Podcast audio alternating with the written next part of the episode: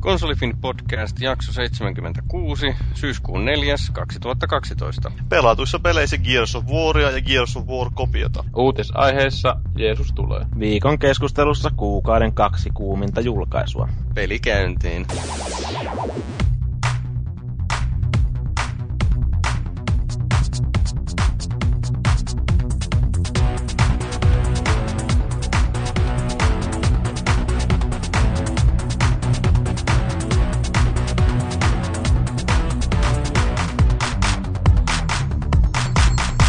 Tervetuloa Konsolifinin podcastiin.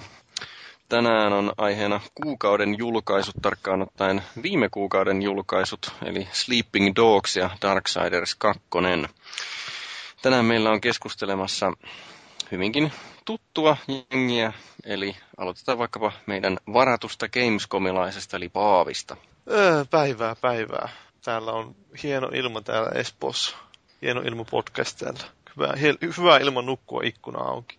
Se on niin. jo elämä Joo, on. kyllä en, en tota, suosittele sitä kenelle. Kyllä, se, seitin ohuesti, kun on mukana nyt tämän, myös tämä tuhoisa mursu, niin näinkö on, että et suosittele ikkuna auki nukkumista? No joo, en mä sitä, että siinä voi jokainen miettiä, että onko se kesä sittenkään ohi, vai onko sitten jo tullut tämmöinen talvi, että täällä sitä korjaillaan sitten tämmöisellä Panadolilla, Panadol Hotilla tätä kurkkua. Tämä on kiva. Jos ei muuta, niin kurkkukivut on yleensä semmoinen hyvä tekijä tupakan lopettamiseen, että sen aikana ei tee polttaa mieli. Että itsekin joskus sata vuotta sitten vastaamanlaisessa tilanteessa sen körssin jätin, että suosittelen hankkimaan kurkukivun, jos poltatte tupakkaa, niin elätte pitempään. No niin, se on aina hyvä elämän viisaus. Ja meillä on myöskin neljäntenä pyöränä täällä Messubeibejen piirittämä karju Maagiset. Joo, mä liivahdin taas tuolta reservin kautta mukaan tänne. Paljon on pelannut näitä pelejä, niin tiiviisti tässä itse asiassa päivän aikana. Tota, e- eilen nostit peli jo. Joo, eilen ostin peliä, nyt on melkein 10 tuntia mittarissa. Niin kumman peli? Sleeping Dogs. Okei. Okay. Entäs tämä Darksiders-puoli? No, mä oon kattonut, kun Murso pelaa sitä tuolla äh, Steamissa.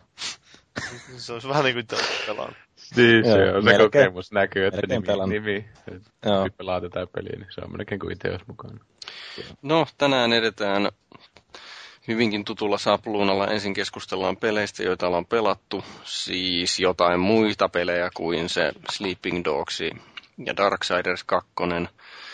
Sitten puhutaan uutisista, ja kuten muun muassa Spec Opsin kehittäjien tilityksestä koskien moninpeliä. Ja viikon keskusteluna ylläri pylläri tämä maailmanlopun ratsumies ja kuumaa menoa Hongkongissa. Ja palautteitakin sitten tutkitaan. No, aloitan tässä isännän oikeudella puhumaan, että mitä olen pelannut viime aikoina. Tämä on hyvin lyhyt, koska... Tota... yllättävää. Tämä on yllättävää ja lyhyt, eli... Olen Kukaan pelannut... ei varmaan osaa arvata, mitä Fellu on pelannut. olen pelannut kaikki kolme kiersovuoria ö, uudestaan läpi hyvässä seurassa lisäosineen. Ja tota, Paljon meni aikaa kokonaisuudessa tähän. Menitkö ihan putkeen kaikki vai? Ei ihan putkeen kaikki, mutta tota, mitähän siinä nyt menee? Se on noin 10-15 tuntia ne kaksi, parikymmentä, no sanoisinko ehkä 30 tuntia. Joo. Ei putkessa. Ja tota, no se mitä mä nyt siinä sanon, niin huomaa sen, että miten se pelisarja on hyvin kehittynyt, että ykkönen on ihan aika arkainen, tuntuu jo. Niin sitten visuaalinen ero ei kakkosen ja kolmosen välillä ole kovin kummonen. Mutta sitten kun siirtyy kolmosesta pelaan sitä kakkosen kampanjaa pitemmästi, niin ne kontrollit tuntuu paljon luistelevammalta siinä kakkosessa. Että tota, että semmoisia konepelin alla tehtyjä uudistuksia kakkosesta kolmoseen on tosi paljon, jos nyt ei huomioida niitä uusia aseita sun muuta.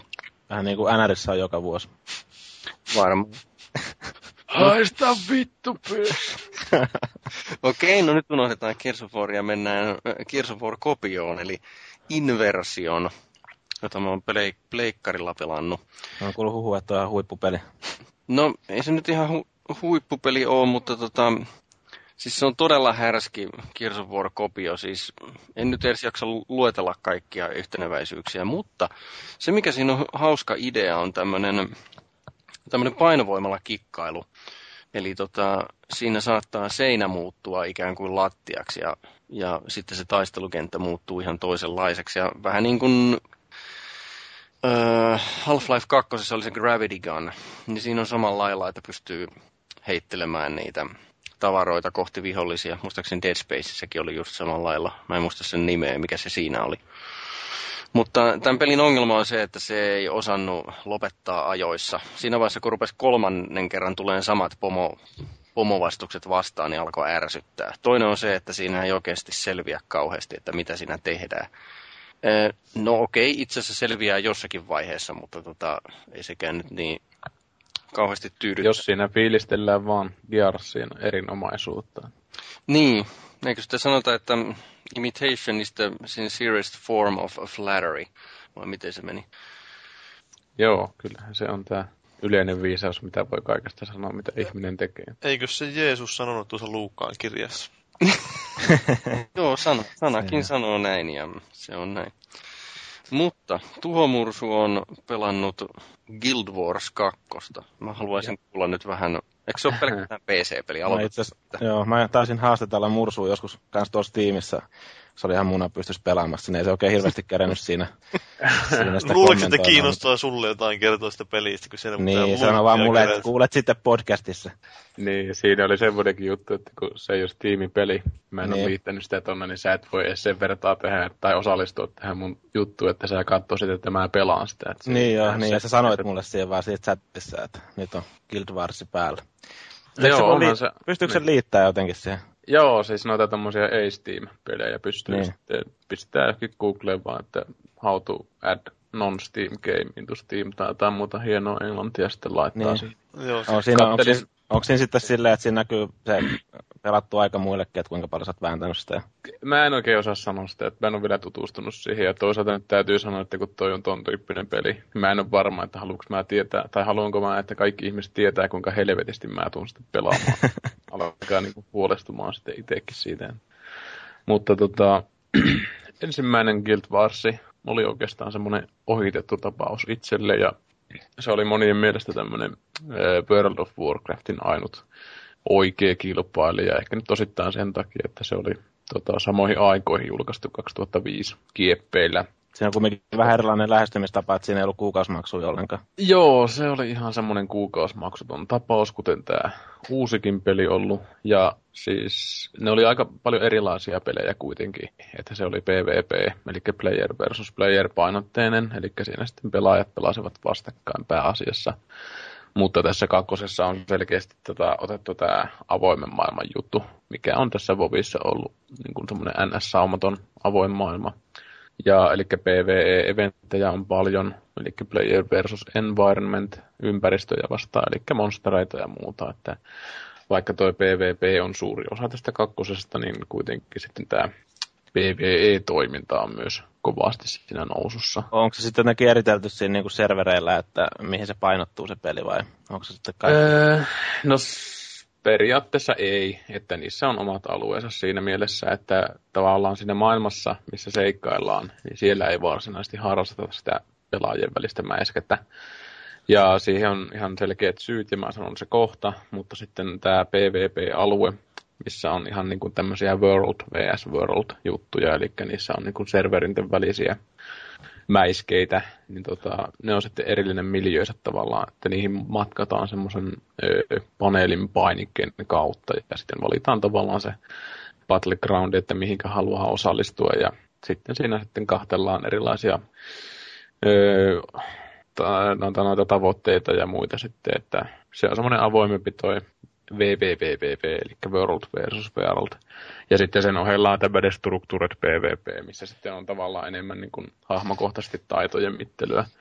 Ja tuosta VVVstä ja sitten tästä S, eli Structured PvPstä voi sanoa sen eron alussa, että sota ei yhtä miestä kaipaa. Eli se serverinten välisten tai palvelinten välisten sotien tapahtumat on vähän semmoista massat sergillä etenemistä. Että niitä, niitä en ole tässä varsinaisessa pelijulkoisessa vielä kokeillut, mutta betoihin ahkerasti osallistuessani kokeilin niitä ja olihan ne vähän semmoisia, että ei niistä nyt niin kauheasti voi sanoa, että olisi niin kuin kostunut tästä odotuksesta, että Vovia pidetään vähän semmoisena puolivillaisena PvP osalta.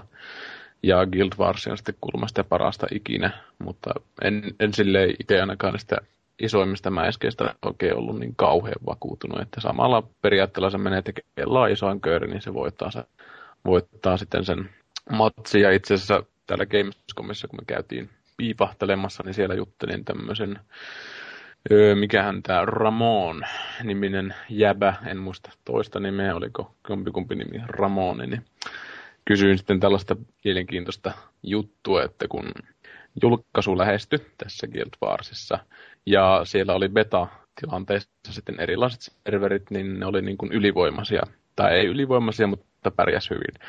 Ja ihmiset sitten kun varsinaisessa julkaisussa katteli sitä tai valitsi, että mikä serverille menee pelaamaan, niin yksi, yksi tämmöinen tekijä oli tämä, että mikä serveri on paras. Mutta sitten taas sillä oli semmoinen huono vaikutus, että jos siellä oli vähänkin isompi kilta, esimerkiksi meillä nyt on, öö, mitähän siellä on, lähemmäs 300 ihmistä, niin edes niin kuin 50 saaminen samaan aikaan niin kuin taistelukentälle jonnekin yhtenäisenä gruppina on tosi hankalaa, koska nämä palvelimet kansottuu sitten näistä ihme ES-janttereista, mitkä tulee niin kuin voittojen perässä sinne palvelimelle. Ja mä kysyin, tätä, niin, mä kysyin tältä Ramonilta suoraan, että oletteko ajatellut sitä, että tavallaan nämä beta-eventtien tilastot pyyhittäisi yli sillä mekaniikalla, että palvelinten nimet vaihdettaisiin ihan niin kuin randomilla vai johonkin.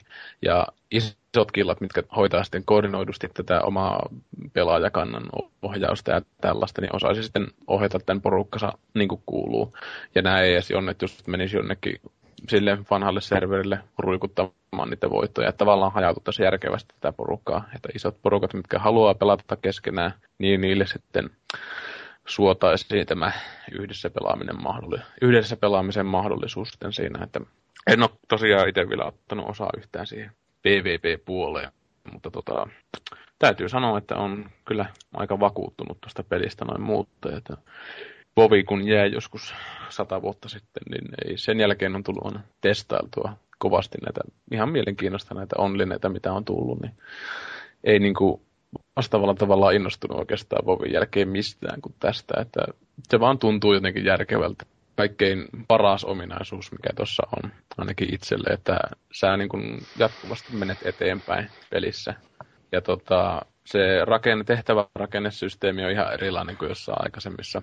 Eli tämä perinteinen kaava, missä haetaan questi ja mennään suorittamaan questi ja palautetaan se questi, niin sitä mm. vaihtaa ei tässä pelissä ole ollenkaan. Että käytännössä sä vaan pystyt menemään eteenpäin ja sulle tulee jatkuvasti semmoisia tapahtumia eteen, niin kuin julkisia eventejä, että sä voit olla jossain hakkaamassa vaikka puita tai muuta yrittiä keräämässä. Mm, huomaamassa viilisikoja. No, perinteistä justiinsa niin sä sitten huomaat, että joku toinen on käynnistänyt jonkun eventin siinä vieressä, että se ilmestyy sunkin kartta, että hei, täällä on eventti käynnissä, ota tähän osaan, niin sä voit mennä niin kuin auttamaan sitä. Että siinä ei tarvi niin kuin ikinä kilpailla niin kuin mistään tapoista tai questijutuista, että se on niin kuin yhdessä pelaamisen semmoinen vaivaton ihanuus toi GV2 on ollut tähän mennessä, että ei, ei niin kuin tiedä, että onko vastaavaa sujuvuutta tullut sitten missään aikaisemmin kukaan tehnyt niissäkään peleissä mitään kokeilu. Että toi toimii täs, ihan helvetin hyvin. Onko tämä sitten niinku graafisesti miten näyttävä peli tai No se onhan se, onhan se siis tavallaan visuaalisesti ton pelin ongelma on tällä hetkellä se, että se on aika epäoptimoitu. Että se melko tavalla vaatii sitten koneelta mehua, jos haluaa sitä silmäkarkkia oikeasti. Ja kyllähän noin visuaaliset jutut on vähän tavallaan aikaansa jäljessä siinä mielessä, että ne ei ole niin kauhean monimutkaisia silleen, kaikki nämä modellit tai tällaiset. Mutta sitten toisaalta siinä on se semmoinen konsistenssi, että se niin kuin art, taidetyyli tai se tyyli, millä se on tehty, niin siinä on hirveän semmoisia hyviä yhdistelmiä sen suhteen, että joku valtavan kokoinen merirosvoalus tai siis laiva, joka on joskus haaksirikoutunut jonnekin minnekä onkaan, mistä vedet sitten vetäytyneet. Niin se on niin kuin, tavallaan, tavallaan niin kuin toteutettu niin järjettömän hyvin siihen ympäristöön nähden, että se tuntuu niin kuin luontevalta seik- seikkailuympäristöltä ympäristöltä silleen, että se ei kuitenkaan astu esiin siitä.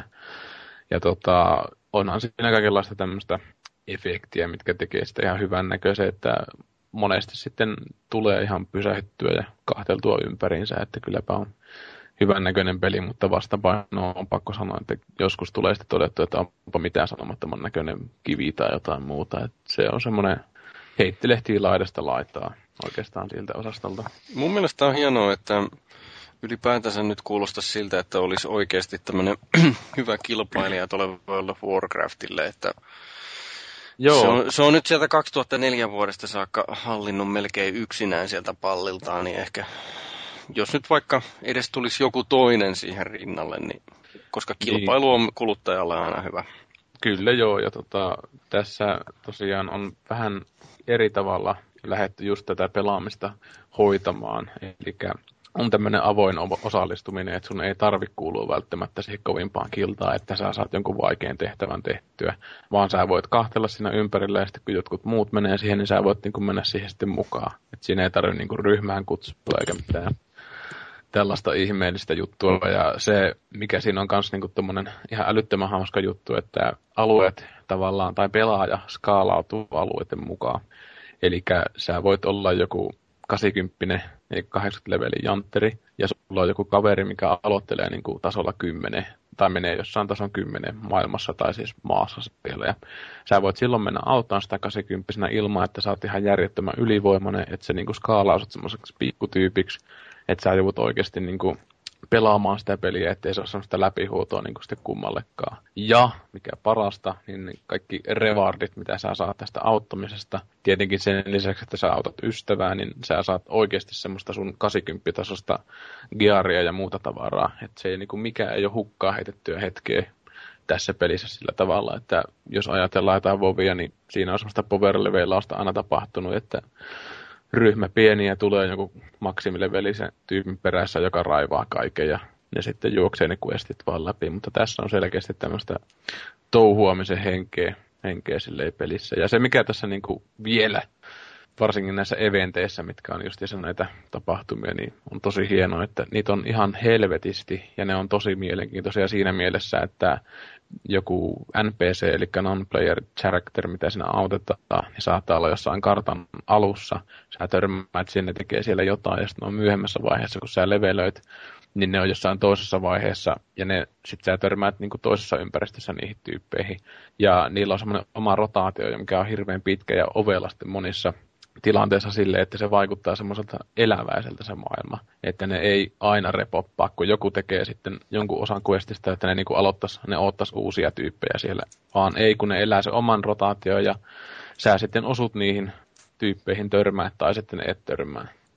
Mutta tota, mitähän muuta. Joo, siellä ei kasketa eteenpäin. Katsotaan eteenpäin. Okei. Okay.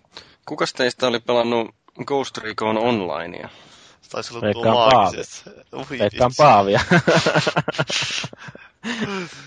Joo, mä oon tosiaan pelannut tää, tuossa viikko, reilu viikko sitten taisi aloittaa sen, kun sain tällaisen arvostelunakin, niin sitten minä pelaan Ghost Recon Online. Joo, PC-peli ilmeisesti. PCllä pelattava tuommoinen free-to-play-verkkopeli. Mä en oikeastaan aikaisemmin ole yhtäkään free-to-play-peliä pelannut, niin mä vähän sillä mielellä, että mitä helvettiä nämä nyt on, kun niistä koko ajan puhutaan. Niin pääsee vähän kattoon sitäkin puolta.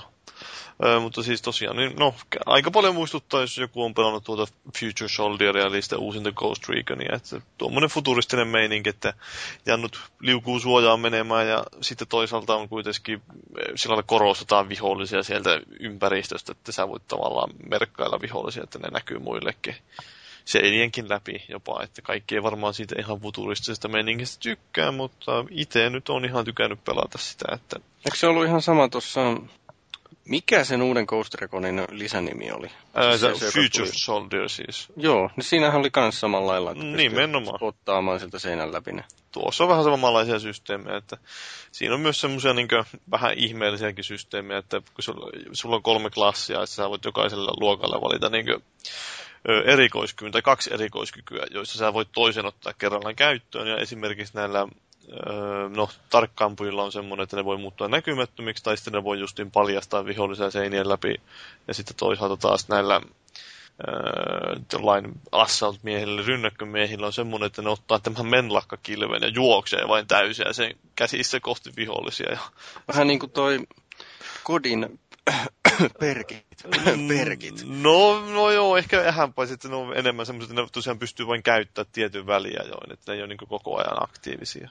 Mut, no enemmän ehkä kuin kodin nämä killstreakit siinä mielessä, että ne pystyy vain tietyn välillä käyttämään. Mutta ne on vähän tuommoisia, että kaikkeen niistäkään varmasti tykkää, mutta just jos oikeasti pelaisi niin tiimin kanssa sitä peliä, niin se varmasti niin silloin, ne, silloin ne tulee nimenomaan, nousee sillä esille, että sä pystyt, joudut käyttämään, tai niissä on vähän niin tasapainotettu sitä, että minkälaisen edun niistä saa niin tavalliselle ihmiselle ja minkälaisen, tai siis sillä pelaajalle, joka sitä käyttää, ja sitten tiimille justiin, että sä voit käyttää sitä, joka paljastaa viholliset seinien takaa, niin sillä sä saat autettua sun tiimiä, mutta toisaalta jos sä meet niin näkymättömän yksin siellä, niin sä vähän niin lähinnä edesautat ittees. Ja, hmm. siinä on pelimuoto, jos nyt miettii vielä, niin siinä on tosiaan nämä Battlefieldistä aika pitkälti tutut Conquest ja Onslaught. Onslaughtissa on tämmöinen kaksi aluetta. Toinen, toinen tiimi puolustaa ja yksi hyökkää ja sitten pitää aina kaksi kerrallaan pisteitä vallata menemään ja kolmessa portaassa etenee se taistelu ja sitten Conquestissa taas on viisi pistettä vallattavana ja kerrallaan niistä pisteistä on vain yksi vallattavissa. Että se, aina sitten kun sä yksi, niin kuin, tavallaan jos siinä on keskellä ihan matsi alussa yksi piste vallattavana ja sitten kun se on vallattu jompikumpi tiimi, niin se etenee sinne niin kuin sen pisteen menettäneen tiimin päätyyn kohti ja sitten peli loppuu, kun se on kaikki pisteet toinen tiimi saanut vallattua. No, jos se on tämmöinen free to play, niin mistä siinä pitää sitten maksaa? No siis siinä on semmoinen aika paljonkin erilaista tämmöistä avattavaa ryönää, eli aseita saa auki ja sitten saa tämmöisiä erilaisia lisätarvikkeita niihin aseisiin ja sitten saa jotain suojaliivejä ja sitten saa ties mitään muuta kivaa, niin, niin, niin se, niitä voi ostaa joko sitten tällä tällä, tällä requisition pointseilla, jotka niin, requisition pointseilla, jotka saa siis tuolta, saa pelaamalla semmosia, ja sitten toinen vaihtoehto on, että sä voit ostaa tämmöisiä haamukolikoita, Coast Coins, joilla sä voit sitten ostaa niin kuin rahalla nimenomaan, oikealla rahalla välineitä. Mutta siinä on vielä tehty kuitenkin sillä tavalla, että sä et voi mitään näitä, tai kaikille tarvikkeille on tietynlaiset tasovaatimukset. Eli siis sun pitää tietyn verran kuitenkin pelata, että sä saat niitä parhaita varusteita ostettua edes rahalla. Tätä nyt voi sitten taas nopeuttaa tätä tasojen saamista ostamalla jotain boostereita, mutta joka tapauksessa sun pitää pelata. Sä et voi ihan heti mennä sinne ja ostaa niitä kaikkia parhaita varusteita. Ja... Okei, okay, eli se ei ole niin kuin jossain No Maddenissä on ainakin semmoinen ollut ja vissiin NRissäkin on ollut sitä vikaa, että voi ostaa parhaat varusteet heti rahalla. No vissiin on ollut vähän sitä ongelmaa, mutta tuossa ei ole tosiaan sitä ja sitten yleensäkin sä voit kaiken saada pelaamalla puhtaasti. Että, ja sit on ihan, mä en ole itse siis siihen pistänyt niin oikeita rahaa yhtään ja se on ihan hauska pelata sille ilmoinkin maksamatta. Kuka sinne aivastelee? Joo. Sori, mulla otti nyt läppärin mikistä toi. Mä nimittäin laitoin, laitoin kyllä tämän varsinaisen headsetin mikin pois päältä, mutta... Oletko säkin nukkunut ikkuna auki? Ei. Ootteko te nukkunut samassa sängyssä ikkuna Jumalauta, nyt, Jumalauta. nyt, no, nyt alkaa selkiytymään tämä kuvio tässä. Niin. Vähän tästä chatissakin, että mistä puhutaan. No joo, mutta... Kohta kuuluu vain semmoinen läpsääni, kun maagiset läpsäsee mursun poskelle. Okei, okay, no oliko vielä jotain tästä Ghost Reconista? Öö, no ei mä nyt siitä, jos ei teillä mitään erityistä kysyttävää, mutta että kannattaa ehkä käydä kokeilla, jos kiinnostaa tuommoinen kasvuvaalinpyytö. Minkälaisen tehomyllyn se vaatii? En kyllä yhtään tee vaatimuksista. Itse asiassa mä en ole kattonut niitä, kun mä nyt pyörii ihan, ei se ole mikään kauhean näyttävä peli, että mun omalla koneella pyörii täydellä asetuksella ihan. Paavi, kuuluuko mitään, voiko mä? Häh? Mitä? Mitä? Ei mitään. Ei, mä kuulin, ei mitään. Mä... Ei, mullakin hetkeksi hävisi äsken Paavin puheet, mutta jatka vaan. Joo, jatketaan vaan, anteeksi, älä vihaa minua, mutta siis... En mä vihaa. Niin, niin, niin tosiaan, mistä mä edes puhuin, mä en muista muuta kuin, että niin konevaatimuksia, en mä tiedä mitään niistä mitään. Tota niin, toimiko se ihan boksiohjelmalla vai? Ei, mä oon pelannut hiirellä, hiirellä ja näppiksellä pelannut, sekin oli tietynlainen tämmönen vähän niin kuin outo juttu, mutta kyllä mä yllättävän hyvin on siihen tottunut. Niin ja PC varmaan... Tuliko, tuliko into lukea se on nyt kummosta. Joo. selvää. Joo. Joo, kato, kun mulla häviää aina teidän puheen, ja sitten mä luulen, että puhu vaan täällä hiljaisuutta, odotaan sinua. Ei mitään hätää. Joo, no, to, ei tosiaan, PCllä tosiaan siinä varmaan kannattaa pelata hiirellä ja näppäimiksi, koska muuten sä olisit varmaan aika kuseessa siellä pahimmillaan. Vaikka Näinpä. ei, ei tuo nyt niin semmoinen reaktioräiskintä sinänsä ole sitten, että niin joku Counter-Strike. Niin vähän hidastempoisempaa. Niin, vähän semmoista kasuaalimpaa, että siinä on aika jollekin haulikolla, niin voisi ihan hyvin pedillä pärjätä. Mä oon huomannut tuossa kaverilistalla vähän semmoisia yllättäviä hommia, kun siellä on ollut jotain semmoisia pelaajia, jotka ei oikeastaan pelannut mitään muuta kuin aikaisemmin kuin NHL ja jotain Wormsia sinne, niin nyt yhtäkkiä se kaikki pelaa Counter-Strike. No niin, se on semmoinen klassikkopeli. Kyllä. No tuota, okei. Öö, vähän liittyen räiskintöihin sitten, niin joku teistä on pelannut Krysis kolmosta, ja tämän mäkin haluan kuulla. Aa, Se on jos mä, mä, tos, En- kirjoittanut, ole kirjoittanut tuohon listaan, että kuka on pelannut, niin se on ovelasti sillä lailla joudut arvuttelemaan. Mutta niin tosiaan mä kävin silloin Gamescomissa tuon Pikkaraisen kanssa nopeasti pelattiin Crysis 3. Ja me ei muistaakseni siitä vielä missään ole puhuttu, mutta kyllähän se kirjoitti sen artikkelin siitä, mutta mä en ajattelin nopeasti mainita. Mitä ei kukaan lue niitä artikkeleja, niin se on parempi sanoa myös podcastissa vähän jotain sitten. Hyvä vähän mainita asiasta podcastissa. E, mutta tosiaan me pelattiin siinä sitä monin peliä ainoastaan. Ja monin pelistä nyt erityisesti jäi mieleen tämä Predator-pelimuoto. En mä muista, oliko se se virallinen nimi, mutta nyt sillä mistä ainakin sanottiin, että ideana on se, että pelaajat jaetaan kahteen tiimiin. Toisessa tiimissä on yksi pelaaja ja loput menee toiseen tiimiin. Ja tämä yksinäinen pelaaja on tämmöinen supersotilas, eli vähän niin kuin se, no mikä se on siinä yksin pelissäkin, sillä superharniskalla varustettu, ja sillä annetaan jousipyssy, ja se on koko ajan näkymätön, tai sillä lailla, en sanalla sano näkymätön, vaan sillä lailla naamioitunut. Niin, näkyy ne ääriviivat siitä kuitenkin. Niin, ja semmoinen jos väreily. Pääset kunnolla kattoon, niin kyllä sä näet, että siinä joku on, mutta sillä että aika hyvin maastoutuu, ja sitten muut kaverit on niitä yksinpelissä tuttuja perusjanaareita, että niillä on ihan pikkusia panoksia ja sitten ne ei kestä paljon paskaakaan. Ja homman nimi on se, että ne, just ne perusjanaarit heitetään sinne kartalle ja niillä on semmoinen liiketunnistussensori, joka niin alkaa värähdellä vähän niin kuin jossain Aliensissa, että kun joku tulee lähelle, niin sieltä näkyy semmoinen alakulmassa semmoinen mittari, joka värähtelee ja sitten alkaa kuulua, jos oikein lähelle tulee, niin semmoinen sykkiitys. Painostava ääni. Niin, se on ihan hauskaa kyllä siinä, kun me mitä nyt pelattiin muutama roundista, niin kyllähän siinä vähän aina semmoinen pieni paniikin polkunen tulee, kun näkyy semmoinen näkymätön Jannu sieltä liukuu päin.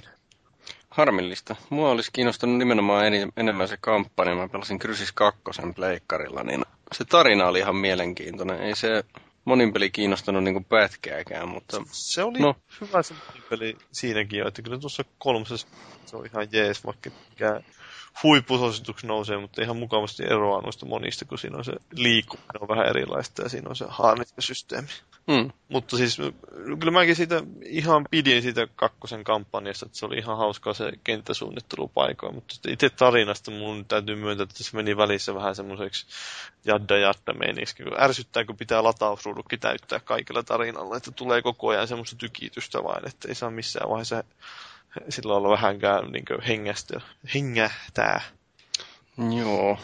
No, katsotaan mitä sieltä tulee. Todennäköisesti ihan hyvää, kun ne mu- muukin on ollut.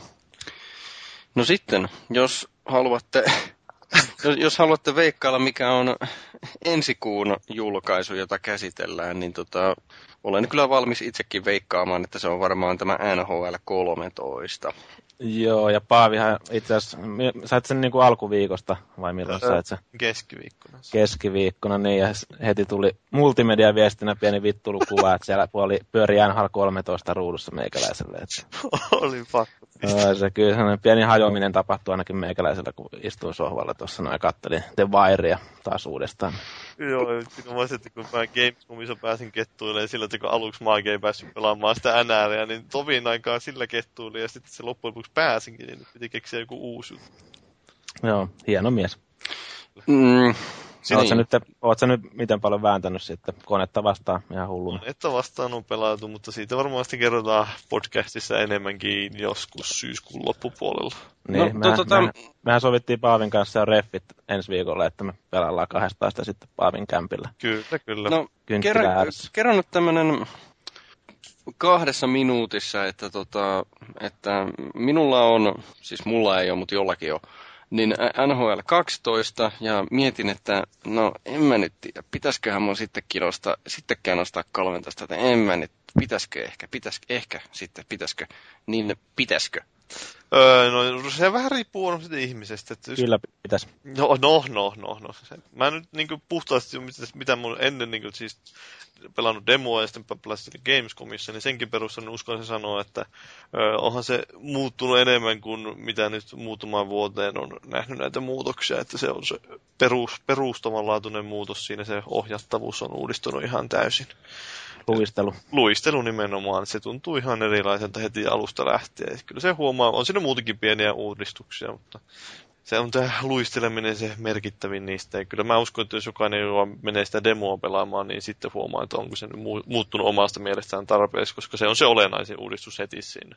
Mä, en, mä täytyy myöntää, että en ole pysynyt pitkään aikaan kirjoilla niistä kaiken maailman eri pelimuodosta. Nyt kun mä rupesin katsoa, että mitä siellä on, niin mm. siellä on niin helvetin muinen lista kaikki, että en mä niitä varmaan suurinta osaa koskaan pelaakaan. Että mulla se pelaaminen on pääasiassa sitä, että mä pelaan jotain vastaan netissä. Yksi vastaan yksi matsia netissä tai samalla koneella, niin ei, ei nuo yksin pelimuodot niin loppu, loppujen lopuksi kuitenkaan kauheasti kiinnosta. Joo. Siis näissä, Siinä, niin, no mä sanon nopeasti, näissä, näissä EA-urheilupeleissä tuntuu olevan semmoinen, että, että siinä on ihan, kun vuosikausia koko ajan päivitellään sitä, niin siinä on ihan homona kaikkia erilaisia pelimuotoja, mutta ihmiset, jotka pelaa sitä joka vuosi, niin ne yleensä pelaa just nimenomaan jotain tiettyä pelin siis tyyliä, niin kuin nyt vaikka netissä muita vastaan, tai niin kuin mitä mä pelaan Tiger Woods Golfia, niin mä yleensä pelaan niitä kaikilla avoimia nettiturnauksia, että mua ei kiinnosta pelata varsinaisesti niitä muita ihmisiä vastaan, eikä välttämättä sitä uramoodiakaan, mutta ne jatkuvasti päivittyvät live-turnaukset on ne, jotka taas mua kiinnostaa, vaikka siinä on paljon muutakin tekemistä siinä pelissä. Mm. No, voin sen verran sanoa, että niin tuohan tuli Heili Wickenheiser nyt uudeksi legendaksi naisista, että sekin oikeuttaa jo ostoa, se on pelannut niin Salmoissa aikoinaan. Joo, ja sitten oli tämä toinenkin nainen, tämä mikä Angelo Ruggieri vai mikä se oli joku. Joo, ja tota, niin, tietenkin yksi semmoinen tärkeä uudistus on varmaan toi GM Connected, mistä mä oon joskus ehkä sanonutkin se pelimuoto, että tota, siinä pystyy nyt sitten pelaamaan semmoista niinku managerityyppistä peliä netissä kavereiden kanssa. Siinä voi olla 30 joukkuetta siinä mukana. Se voi joko hoitaa silleen, että siinä on yksi ihminen, joka manageroi ja pelaa sillä, tai sitten silleen, että sulla on niinku joku tyyliin 30 pelaajaa vielä siinä joukkueessa, ja sitten voit pitää kuutta pelaajaa yhtä aikaa kentällä, niin kun, että jokainen pelaa yhtä paikkaa siinä. Et se on ihan mielenkiintoinen systeemi, ja siinä on niin use, useammat kaudet ja kaikki treidit ja pelaajakaupat ja Joo, tämmöiset mä, muut. Kauheasti mukana, että... liikaa en uskalla sanoa sillä, että kun mä pelkään, että tuolta pelaajalta suututaan, jos mä kaiken kerron tässä podcastissa sitten pelistä mielipiteeni. Mutta sen mä uskallan paljastaa, että kun mä pelasin, aloitin tänne äh, GM-moodin tällä Carolinalla, niin totta kai mä menin heti katsoa, että pystyisinkö mä itselleni hommaan Teemu Selän, että ja sitten mä huomasin, että kun siinä näytetään semmoisella punaisella värillä, että pelaajat, joista joukkue haluaa eroa, niin siellä oli Teemu Selänne, jossa ne halusi eroa. No niin, aika realistista voisi sanoa. Joo, Saku Koivu oli jo heitetty Buffaloon ja Haagmanista haluttiin kanssa eroa. No niin, no se nyt ei ole mikään ihme. Tosi sehän lähti oikeasti sinne lokomotiiviin, niin. mutta sinä et puhu mitään lokomotiivista nyt. Joo, se on viime vuoden juttu ja se... Jep, puhutaan pojat lisää siitä NRistä sitten tulevaisuudessa. Niin, Mä luulen, että siitä riittää aika hurjastikin juttua. Se on kumminkin varmastikin yksi näitä odotetuimpia, ei ehkä minulle henkilökohtaisesti, mutta monelle muulle. No, tämä Maagiset on vissiin pelannut uutta Ratchet Clankia. Joo, tai mä pääsin sitä Gamescomissa vähän katselemaan semmoisessa Sonin esityksessä, niin tota, se on jo, se on ihan tota niin, tai se järjestettiin se semmoisessa niin Radisson Blue Hotellissa, että se oli ihan mielenkiintoinen se meikäläisen menokin silloin siinä, sinne, että se oli oliko se kymmeneltä aamulla se, se niin tapaaminen sinne ja, tai se esittely ja sitten tota... Sä krapulassa tuut sinne. Niin, no me lähdettiin joskus, kun meidän piti, toi Jyri halusi nä- törmäillä näihin tota niin, foorumilaisiin tai näihin, jotka oli kanssa lähtenyt mukaan, että me lähdetään samaan matkaan, niin mä en sitten venalle siihen, että lähdetään, lähdetään sitten siinä samalla. Niin joku 20 vaille varmaan ehkä lähti tai puolelta liikenteeseen, mä en muista ihan tarkkaan, niin mä olin sitten kymmentä vaille siinä messukeskuksen vieressä ja siinä on sellainen plussapuoli, että mä en ollut ihan varma, että missä se hotelli on siinä läheisyydessä. Että lähdin sitten siitä suunnistaa sinne hotellille päin ja kyselin sitten joltain liikenteenohjaajilta siitä joku nainen hätääntyi heti, kun mä puhuin sille englantia. Tota, niin, rupesi nykiä kaveri hihasta, että niin, nyt täällä on joku ulkomaalainen, että ei hän osaa puhua englantia. Että, sitten että, niin, tämä kaveri osasi kumminkin sitä antaa selkeät ohjeet, niin mä olin joku ehkä viittä yli siellä paikalla, mutta mä huomasin sen, että ei se ollut se esitys edes vielä silloin alkanut. Että, että siinä mielessä täällä mun normaalilla viime, viime hetkellä paikalle meningillä niin selvittiin tällä kertaa. Että, mutta niin siinä ei oikeastaan ollut, siinä esiteltiin ehkä niin kuin, tota, niin, enemmän, enemmän niin kuin sitä tota, No, niin kuin semmoista, niin kuin se, on, niin kuin tor, se on aika pitkälle, niin kuin siinä on mukana niin kuin sellaisia tornipuolustuselementtejä.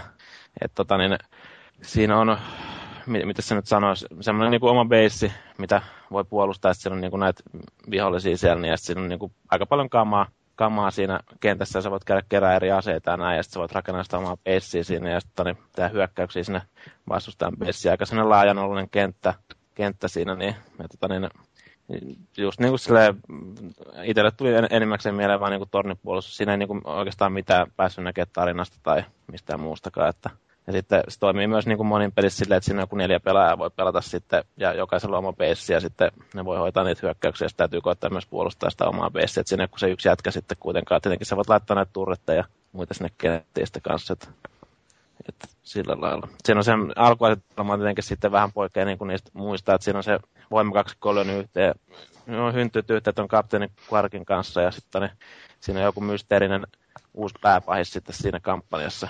Et, tota, niin, mun mielestä sitä ei ainakaan siinä, siinä vaiheessa vielä paljastettu. Mä en nyt itse Gamescomin jälkeen niin tarkkaan seurannut, että en tiedä, että onko se nyt vielä tullut julki, mutta kuitenkin. Ja tässä on, tässä on vielä tämä yksi tietty homma, eli mitä tämä Sony nyt ilmeisesti tuntuu Gamescomissa aika paljon painottavaa, eli toi crossbuy-kampanja. Eli kun sä ostat vaikka Pleikkari 3 versio, niin saat myös Vita-version samaa hintaa, mikä on mun mielestä ihan positiivinen homma. Ja sitten tietenkin crossplay on myös tuettuna, eli sä voit pelata Pleikkarilla ja jatkaa sitten Vitalla jossain matkalla, bussissa, työmatkalla vaikka. Että... Onko kukaan ihan oikeasti käyttänyt tuota crossplay-toimintoa mihinkään? No ei mistä kauheasti ole vielä ollut sillä sinne tukea, että se on vielä näitä tulevia pelejä enimmäkseen. Niin, niin. Et en, en ole itsekään kyllä yhtä crossplay-peliä varmaan. En tiedä, että onko mä se omistanut tai ei ole tullut ainakaan sitä käytettyä, mutta se on ihan hyvä niin kuin tämän pelin kanssa, mutta tähän nyt ei käytännössä ole sitten semmoinen niin ihan täysverinen rätsetti, vaan pelinä. Tota niin, mutta itse asiassa, niin, tai ne itse asiassa tulee myös Euroopassa fyysisenä kopiona, mutta niin, käytännössä niin kuin suunniteltu ladattavaksi peliksi kuitenkin. Okei, okay, eli no, niin. Kaikkea hyvää vaan sillekin pelille. Harmi vaan, että se ei ole sitten tämmöinen NS oikea. Niin, se on sanois, mutta kuitenkin, että ei se, ei se niinku ihan täysverinen Ratchet kuitenkaan ole. Joo. Se... Silleen. Mulla vähän pätkii teidän ääni, mutta... Joo, mullekin vähän maagin ääni nyt pikkasen pätkii, mutta ei siinä mitään. Ei kukaan halua kuullakaan, mitä se sanoo.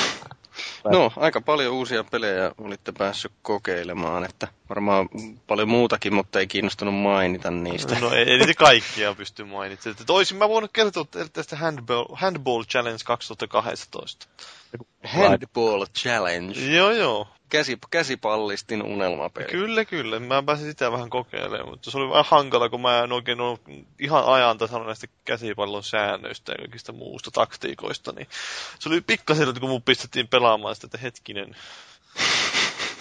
Veikkaa, että noin Suomen ruottalaiset on ihan, ihan niin kuin innoissaan tuosta pelistä. Ne on kyllä ruottalaiset varmasti onkin innoissaan. Ruotsi poika tykkää. Ää, pidetään pieni tauko, kuunnellaan jotain oikein innostavaa musiikkia ja sen jälkeen puhutaan sitten uutisissa muun muassa, muun muassa Bethesdan ongelmista tuoda, tuoda nämä Skyrimin lisäosat pleikkarille. Don't go away.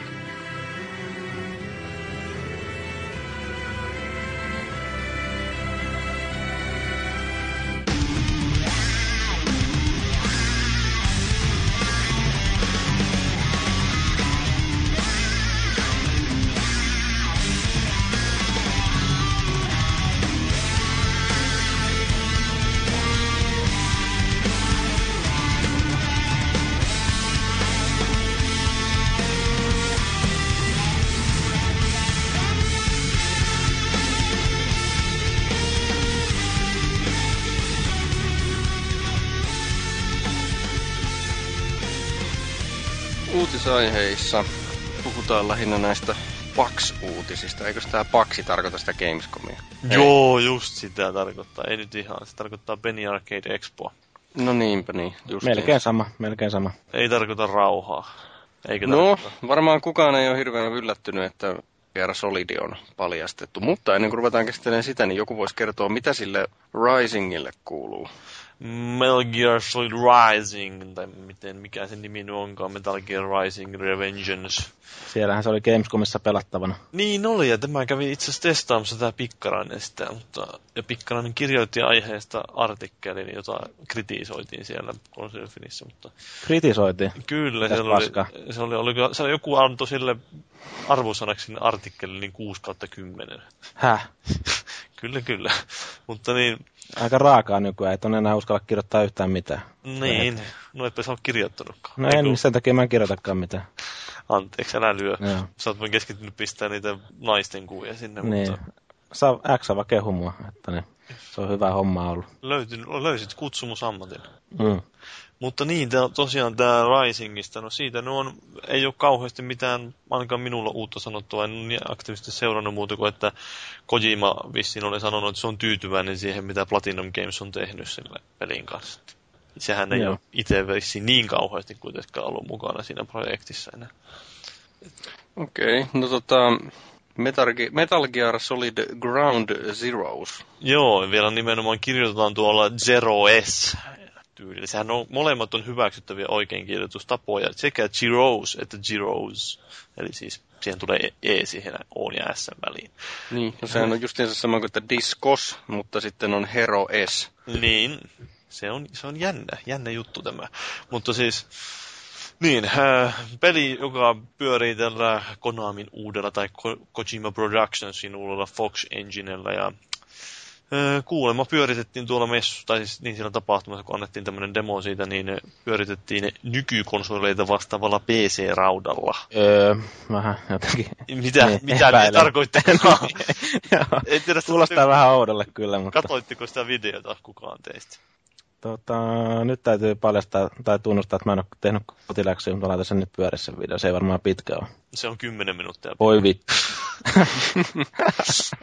Mut siis se on tämmöinen pitkä välivideo, bla bla, siinä näkyy kaiken näköistä. Siinä on Big Boss on niin pääosassa ilmeisesti ja se sijoittuu, ainakin mitä nyt nämä Metal Gear-fanipojat on tästä nyt repinyt irti siitä trailerista, niin ilmeisesti Peace Walkerin jälkimaisemiin, jälkimaininkeihin, ja Peace Walker oli tämä PSPlle julkaistu Metal Gear Solid, joka alun perin piti olla Metal Gear Solid 5, mutta nyt tätä on sitten sanottu, että tämä Ground Zeroes on nimenomaan prologi Metal Gear Solid 5, ja sen pitäisi olla avoimen maailman peli, ja se on vähän epäselvä ainakin minulle vielä tarkalleen, että mihin ne tuohon viittaisi tuolla, että prologi Metal Gear Solid 5, että onko tämä nyt siis joku isompi peli, vai onko tämä vain joku semmoinen lyhyempi demopätkä, joka on vähän niin kuin tankkeriosio Metal Gear Solid 2. Vai? Niin, tietenkin tuo avoin maailma nyt viittaa siihen, että luulisin, että siihen panostettaisiin kumminkin jonkun verran, että se olisi vähän isompi projekti. Mutta... Joo, mutta kyllä se ainakin näyttää ihan piru hyvältä. Jos nyt on kattanut sen videon, niin kyllä siinä Joo. ihan viimeiseen asti panostettu. Tässä kun katselen, niin onko tämä oikeasti niin kuin pelikuva, mitä tässä pyörii? Se on... Pelimoottorilla pyörivää kuvaa. Kyllä se reaaliajassa on pyörii siellä pelimoottorilla, mutta just sen, että millä raudalla se tarkkaan ottaen pyörii. Että onko se ihan tuon näköinen sitten konsoleilla, että valaistus varsinkin se sadeteho, niin on aika tyylikkäitä. Mieleen vähän se uh, Unreal Engine demo, demo tämä Samaritani. Joo. Joo, ja kaikki nuo yksityiskohdat näyttää olevan näissä aseissa ja kaikessa muussa ne aika tarkkoja. Että... Kyllä, kyllä. Olen tiettyjä semmoisia piirteitä, jotka nyt pistää silmään, että kertoo, että se on nimenomaan ehkä reaalia se renderöidy, mutta kuitenkin näyttää tosi hyvältä. Ja siellä messuilla myös... Kivasti lepattaa tuo takin hiha tossa. Kyllä, kyllä lepattaa takin hihat ja näkyy ne vala... nimenomaan ne joku palokeilat, jotka heijastuu jostain sateisesta asfaltista ja sitten tulee semmoinen hieno efekti, tämä mikä flare systeemi onkaan, kun tulee hienosti näkyy, se leviää se valo, kun se osoittaa kameraan. Kyllä on hienosti tehty, mutta niin, Öö, siis sehän sanoi samalla että myös tuolla messuilla tämä Kojima tai porukka, että vissiin, että sieltä olisi se leffakin tosiaan tulossa. Leffasta ei kauheasti yksityiskohtia tietä, mutta kun että Kojima oli sanonut jossain haastattelussa heittänyt, että näistä unelmatiimistään, että minun mikä olisi sun unelmatiimi. No mun mielestä voisi olla hyvä, jos siellä olisi Christopher Nolan ja Quentin Tarantino tai Ben Affleck, Tom Hardy ja Hugh Jackman. Ja, tommosia nopadeja. Niin, tuommoisia. Niin Ben Affleck, Tom Hardy ja Hugh Jackman oli niin ehdokkaita tähän päärooliin, että mitä voi niin, olla. Onko no, tota... ben, ben Affleck tuon Pearl Harborin vai sitten tuon Daredevilin niin seurauksena päässyt tuohon listaan? Mä en tiedä. Mua kyllä kiinnostaisi vähän, tai siis tota, kun puhutaan just siinä, että leffa siitä ja leffa tästä ja muuta, niin myöntää täytyy, että mua ei enää edes hirveästi kiinnosta, että vasta sitten kun mä näen ensi illan jossakin, niin sitten vasta mua rupeaa No, kiinnostamaan. niitä on aika paljon nyt näitä pelielokuvia ruvettu puuhaamaan, mutta niin kuin nähtiin se Vovi-elokuvakin, sitä on kuinka monta pu- vuotta siitä on puhuttu, eikä se ole edennyt yhtään mihinkään. Että vasta... Joo, ja Halo-elokuva ja... Niin. Niin, no Vovista on tehty jo South Park-jakso, niin ei tarvitse tehdä enää mitään elokuvaa. Joo, ja sitten on tota XXX-leffa jo tehty siitä, että ehkä sekin. Niin, no se, se ajaa vielä paremmin asiansa. Mutta Mutta Paksilla mulla- oli... Mulla tuli semmoinen vielä mieleen tuosta Metal Gear Solid elokuvasta, että joku oli heittänyt sen perinteisen hyvän läpää, että silloin on jo se Blu-raylla ja se on Metal Gear Solid 4. No tota, m- mulla tuli vähän tosta mieleen se, että tämmönen faniversiohan on jo tehty. Eikö siinä on joku italialainen jamppa pääosassa se? Rocco Freddy. Ei, Italian ihan- Spider-Man. Ei, ei kun ihan oikeasti. Siis, tota, siis se oli joku tämmöisenä faniprojektina, tämä pelaaja Ville Arvekari oli, oli ollut tekemässä sitä tekstitystä siihen ja No joo. jotain tämmöistä. Onks Paavilla mitään ihan, hajua? ihan oikeasti semmoinen, johon on vähän uh- uhrattu enemmänkin varoja. Mä en ole yhtään siis tästä Metal Gear Solid-skeneestä tällä hetkellä selvillä. Että voisi olla, että jos nyt YouTubettaa nopeasti tai googlettaa, niin siellä on Metal Gear Solid Philanthropy, niin 2009 tehty tämmöinen 70-minuuttinen öö, leffapätkä. Voi olla juurikin siitä kyse. No, kyllä ne italialaisia näyttäisi nuo henkilöt olevan. Että joo. Joo. Ah, toi Okei. Italian Spider-Manin näyttelijä on ihan Snakein näköinen. Italian Spider-Man, se kyllä kuulostaa hyvältä. Mä oon jostain kuullut tästä aiheesta, mutta en ole kauheasti perehtynyt siihenkään. Ehkä mun pitää perehtyä. Suosittelen tuubin puoleen kääntymistä. No tota, Paksissa selvisi myös se, että Halo nelosesta niin oli 10 minuuttinen vidokki. Mutta sitä ei kiinnosta ketään, joten puhutaan tuosta Logo-saikelista. Eli öö, tämä Mikäs se on? Twisted Pixel paljasti uusimman pelin. Twisted Pixel on tämä firma, joka on tehnyt muun muassa Explosion Manin ja No sitten, jos satuitte katsomaan tuo, tai siis Logo Cycle paljastettiin E3-messuilla ja kaikki oli vähän, että no onpas hieno nimi, mutta mitä sitä itse peli on, että siinä vain näytettiin, että joku moottoripyörä oli. Ja nyt jos olette sattunut katsomaan trailerin, niin näitte, että se on vähän mielenkiintoinen peli. Siinä on pääosassa kaksi moottoripyörää, ja sillä pelataan yhdellä moottoripyörällä ja se niin kuin, ajelee tiellä menemään ja räiskii siellä autoja ja sitten se välissä taistelee niin kuin ninja se moottoripyörä.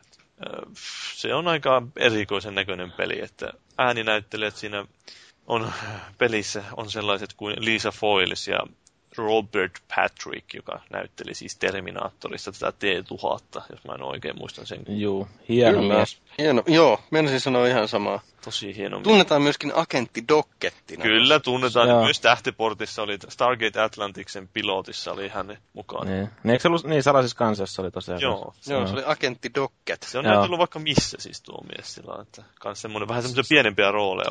Missä... Mikäs Joo, että- helvetti tää on tää jätkä, joka roikkuu tässä moottoripyörän perässä. Se on, se on ihan mielenkiintoinen se traileri, että eh, niin, niillä on, tosiaan tälle pelin inspiraation oli toiminut tämmöinen leffa kuin joku Ice Cubein 2004 tehty Torque. Ja siis, Hanaa! Suomenne. onko? On. On. Ja, ja, ja by the way, se on vähän niin kuin Fast and Furious No moottoripyörillä. niin, ne tuossa sanoi tuossa, minkä mä nyt haastattelun luin sitä aiheesta, ja sitten ne sanoi, että se on ihan täysin paska elokuva, mutta mä, No vai. on siis yksi niistä, Kauniita naisia ja hienoja yksi moottoripyöriä. niistä firmajannuista oli antanut toiselle niin sillä la, vitsillä sen lahjaksi, tai sillä lailla, että hou, katos tää leffa. Sitten se oli kattonut, se oli nähnyt yöllä paineaisia siitä. Se oli, sitten se oli vittu, että on pakko tää peli. Ja sitten ne teki sitä peliä, jossa taistelee, kun siinä on siinä leffassa semmoinen kohtaus, jossa moottoripyörillä kaksi naista taistelee, kuulemma. Niin tämähän oli vähän niin kuin inspiraationa tälle pelille. No niin, kaikesta se saa inspiraatio sitten. Joo, ei. Ihan peliksi asti päätyy. Tässä on sellainen hieno yksityiskohta, kun kattelin tässä näin tätä kuinka monta näyttökertaa tällä on tällä videolla, niin tämä ihan pärjää noille Paavi NHL-videoille, kun tämä on näköjään 43 näyttökertaa saanut jo. No, ne, ne, ei aina toimi hänen näyttökerrat. Voi olla, että silloin ne oikeasti enemmän. Mutta niin, no sitten yksi tuommoinen paksu uutinen ihan suht merkittävä, että Insomniac, eli tämä Ratchet Clank ja Resistancen kehittäjä teki tällaista Overstrike-toimintapeliä niin Electronic Artsin kanssa yhteistyössä, mutta nyt mitä ilmeisimmin tämä Overstrike on nimetty uudelleen Fuseiksi, eli Fuse. Ja no, siitä ei kauheasti vielä sanottu muuta kuin, että joku epämääräinen laskuri oli netissä johonkin syyskuun puoliväliin, kun se osoitti. Että ne kertoo vissiin sitten myöhemmin sitä lisää, että mitä tämä peli, kun se on aika hiljaiselua viettänyt tämä peli siitä julkistuksessa lähtien. Siellä ei oikein tiedetty, mitä, mitä sieltä on tulossa. No niin. Eikä siitä sen enempää vai? No ei varmaan siitä sen enempää. Paksista nyt varmaan oli jostain muitakin ihan mielenkiintoisia uutisia, mutta tässä oli joitakin poimintoja. Että jos nyt kun ihmettelee mikä hemmetin Pax eli Penny Arcade Expo, niin se on tosiaan sen sarjakuva Staan tunnetun verkkosivun järjestämä tällainen pelialan kokoontuminen, jonne nyt tulee niin faneja ja kehittäjiä esittelee pelejä. Et se on nimenomaan su- suunnattu tähän niin enemmän tälle pelaajayhteisölle, ei niinkään lehdistölle, vaikka siellä nykyään niitäkin aika paljon käy tekemässä kaikenlaista juttua. Eli enemmän Gamescom kuin E3. Ja, ja Penny Arcade repii hillot sitten välistä. Kyllä, kyllä. Joo, joo, siellä oli kaikenlaista mielenkiintoista paneelikeskustelua ja niin. Et, et päässyt pelaajan nimissä kattele sinne mitään. Ei, mä uskon, että siellä oli kenen, pela Suomesta varmaan ketään lähetetty sinne. Että kun tässä on ollut tässä kesällä nämä muutamat pelimessut, niin että ei ole varmaan kellään. Ei siis tarvetta viedä sinne ihmisiä koiranpettu. Mm. Mutta niin, no sitten varmaan mennään eteenpäin ja puhutaan. Sanoiko teille nimi Black Isle niin mitään? Sanoo joo. No mitä? No en, en, ensimmäisenä tulee jotkut uh, Fallout tai mikä tämä on tää toinen, toinen Fallout-tyyppinen. No joo. Plane Space Torment. Niin, no sekin kyllä joo, mutta niin. Tuli vielä yksi peli mieleen, mutta mä nyt muista sitä. Baldur's Gate taisi olla jotkut. Icewind Dale varmaan. Joku, niin joo, Icewind Dale, joo. Se, sitä mä hain, sitä mä hain, joo. Se on, Hyvä mursu. Se on näitä klassisia roolipelejä, se firma aikoinaan teki ja sitten se hautautui raunioihin rumasti jossain välissä, mutta nyt firmaa ollaan tuossa, tai Interplay, joka oli nimenomaan se emofirma, niin on tuomassa sitä uudelleen takaisin henkiin. Mutta siis tämä oli totta kai sillä että monet varmaan, jos katsoo pelkästään sitä nimeä, että ui yes, sieltä tulee varmasti hyviä pelejä. Ja ne mainostikin, että meidän tavoitteemme on tehdä parhaita roolipelejä koskaan. Ja niin, no, ei siellä ole vissiin oikein yhtään samaa ihmistä, joka oli silloin aikoinaan siellä tekemässä niitä parhaita roolipelejä koskaan. Eli siis se on pelkästään nimessään tuossa Black Isle, että muuten se on ihan uusi firma. Ei kannata hämääntyä. Eli kusetusta. Mm, nämä monet tämmöiset, jotka oli aikaisemmin töissä siellä Black Islella, niin niillä oli kerrottu tästä aiheesta. Hä, ja mikä tämä on? En ole kuullutkaan. Mm, kova. Joo, eli ei kannata välttämättä mitään, mitään mammona odottaa kultatuotoksia sieltä. Joo. Mitä munaa odottaa? Muna asuu. Ei kun siis, ei kun hyviä pelejä ei kannata odottaa sieltä. Joo, joo. No sitten varmaan mennään taas eteenpäin, koska nyt on niin kovalla kiire-aikataululla mennään tässä, niin öö, iloisia kehittäjäuutisia. Tämäkin on vähän vanhempi. Mä nyt tästä on kaivunut vähän vanhempiakin uutisia, kun me ollaan ollut tämmöisellä uutisosiottomalla aikakaudella eletty. Eli Sony sulki tämän Team Liverpoolin, joka oli alun perin, ehkä muistetaan nimellä Psygnosis, ja kehitti tällaisia pieniä pelejä kuin joku Formula-peli pleikkarille, ja sitten oli Wipeout. Ja oliko Lemmingsikin jopa aikoina. Enkä ole varma. Taisi olla. Mutta... Lemmingsi on hieno peli. Joo, muistan Pleikkari ykkösellä pelanneeni ainakin just jotain näitä formula-peliä. Olisiko ollut joku, just ihan joku F1, joku, sitä Formula One tai joku tommonen. No, Joo, se oli se. Kertaisesti nimeltä. Legendaarinen. No, tällä jengillä oli ilmeisesti tekeillä joku täysin uudenlainen Joo. Mikä? U- Uudenlainen Wipeout ja Splinter, siis hetkinen, tarkoittaako nämä yhtä ja samaa? Kahta että... eri peliä. No justiinsa, mä meinasin, että yksi ja sama peli, joka on sekä Splinter Cell että Wipeout-tyylinen, niin ei siinä, ei ole, jo... siinä ei tule yhdysmerkkiä. Aivan, siinä ei tule yhdysmerkki, joo. Eli niillä oli kaksi peliä kehitteellä, josta toinen oli Wipeoutin tyylinen ja toinen oli sitten Splinter Cellin tyylinen. Nimenomaan, tuossa se Wipeout-peli olisi ollut sitten vissiin uudenlainen Wipeout, ihan erilainen. Niin. Mutta niin nyt se on sitten suljettu se tiimi, joka niitä pelejä siellä tekee, että sinne samaan paikkaan edelleen jää pyöriin kyllä jotain muita osastoja, kuten joku tämä XDev, joka näitä kehittää erilaisia teknologiaa ja tukee vissiin kehittäjiä ja sitten tämä lokalisointiosasto.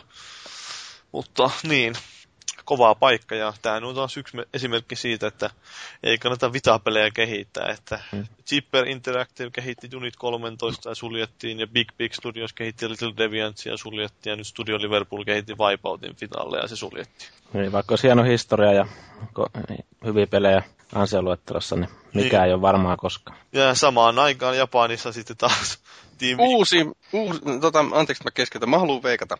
The Last Guardianista tulee uusi Duke Nukem Forever. Niin, no siis no nimenomaan Japanissa tämä Team Icon on annettu munia aika pitkään tämän Last Guardianin kanssa sitten, kun taas tämä esimerkiksi Team Liverpool on vissiin tuottanut ihan hyvin näitä pelejä sille aikataulussa. Niin, mutta sieltä on kumminkin joskus tulossa ehkä jotain.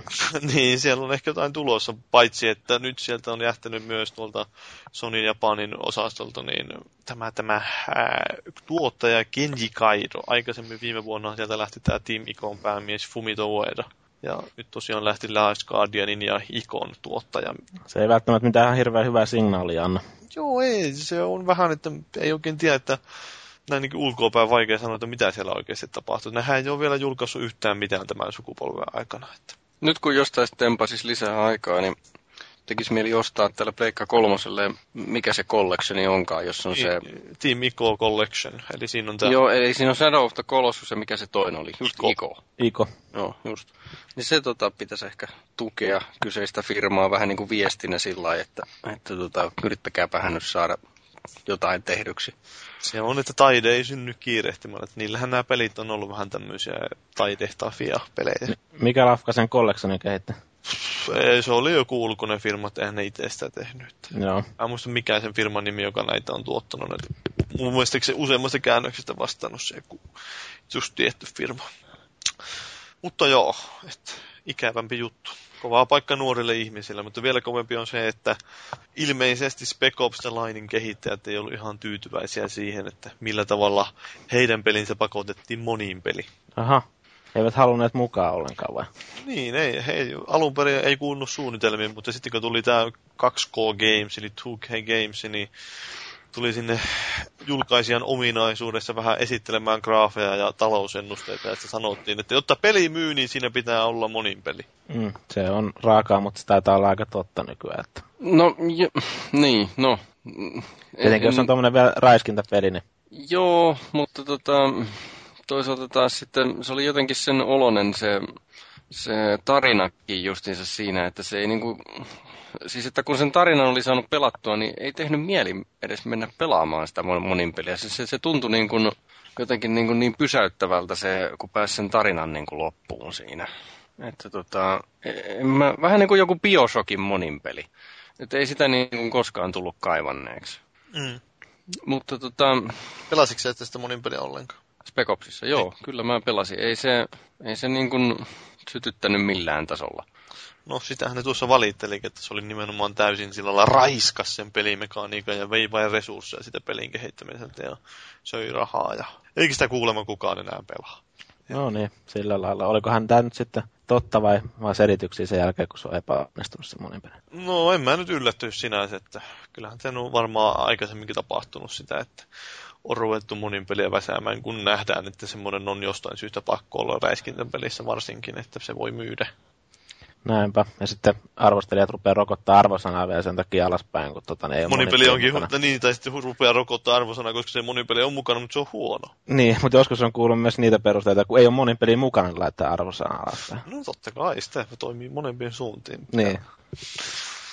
On se kovaa paikka nuorille ihmisille, mutta niin, eh, no siis kyllä ne sanoo, tämä pääsuunnittelee Corey Davis, että olisi nyt jotain hyvääkin siinä 2K Games, että ne tosiaan otti tämmöisen vähän riskialttiimman projektin, jota muut julkaisijat ei olisi ottanut. Ja antohan niillä aika pitkästi siinä kehitysaikaakin. Kun joku toinen firma olisi varmaan potkinut sen projektin sillä lailla keskeneräisenä pihalle tai mitä ne ikinä olisi tehnytkään. Mutta tuolla Take Twolla tavataan antaa aikaa näille peleille. Se on hieno asia. Se varmaan johtuu osittain tästä, tästä, tästä GTAn menestyksestä, että ne on, niillä on kokemuksia siitä, että kun antaa riittävästi aikaa, niin tulos on hyvä ja myy. Että, että, että tämä nyt oli vaan maallikkoveikkaus, että mistä mä tiedän. Niin on, niillä varmaan yleensä ne on erikoistunut tuommoisiin enemmän tuommoisiin pitkän kantamaan projekteihin just. Niin, ja jos on resursseja niin kuin antaa kehittää niin, ja tehdä rauhassa, niin mikä siinä? Pitkän kantaman projekteista tuli mieleen nyt sitten tämä mahtava Lontoossa sijaitseva paikka, jossa minäkin olen käynyt vierailemassa, niin tämä Bethesda. Niin tota, niillä on vaikeuksia tämän Skyrimin PS3-version kanssa, että ne ei ole vieläkään saanut sitä ensimmäistä lisäosaa, eli Dawn Guardia tuotua sinne pleikkarille. Ja tota, kuka teistä on kirjoittanut, että peli on monimutkainen, yhy, ei ole resursseja kaikkeen. No minähän sen kirjoitin siihen, mä, mutta tuolta se vähän kuulosti. Niin, mä veikkaan, että pleikkari muistirajoitteet tuli taas vastaan. Että... Mm. Ongelmana, Ei, ei ole vaan teho. siis eihän tuo Bethesda on siis pääosasto sijaitse tuolla Lontoossa, vaan eikö se ole tuolla jossain Jenkeissä? Ai jaa, okei. Okay. No, selvä. Se on sitten joku sivutoimisto vaan. Bethesda Softworks on tuolla ainakin Marylandissa. Ah, okei. Okay. No, Jattu. tämmönen uutinen tähän väliin, jonka... Niin, mutta siis tosiaan, siis, no ne valitteli sitä, että se on vähän monimutkaisempi juttu, kun ehkä ihmiset tajuaakaan, että tämä on tosi monimutkainen peli tämä Skyrim, sitten kun siihen on hankala lyödä jotenkin lisää sisältöä tai jotain. Mä en oikein, se oli vähän, Miten helvatissa... mä en ymmärrä, että onko ne nyt kussu jotain ihan täysin siellä, kun ne ei ole mukaan ajatellut tätä ennen kuin ne saanut pelin valmiiksi, vai eikö ne ole aina, aina niin kuin muutaman kerran vielä niin kuin palannut myös siihen, että me ei missään vaiheessa vahvistunut, että Pleikkari kolmoselle tulee sitten lisäsisältöä. Niin, no ei ne ole kyllä sitä sanonutkaan missään vaiheessa, että ne on vain sillä että no kyllä me tätä nyt yritetään tässä tehdä, mutta ei, ei olla niin yhtään varma, että se olisi tulossa. Ja niin, se on. Joku kesätyöläinen niin siellä on jotain kussu. Niin, ne Sonin kanssa vissiin tätä yrittää ratkoa tätä ongelmaa, että sitten menee vähän vaikeaksi, jos ei Soninkaan kanssa saa ongelmaa selvittyä. Pikkasen hilloa käteen, niin jos se siitä sitten hellittää. Tästähän on totta kai sitten pelaajat iloisesti ruvenneet kehittämään kaiken muun salaliittoteorioita justiin, että jos Microsoft on maksanut sille, että sitä lisää. Niin. No joo, totta kai. niin, se yleensä se kääntyy näin päin sitten, että se on Microsoftin vika.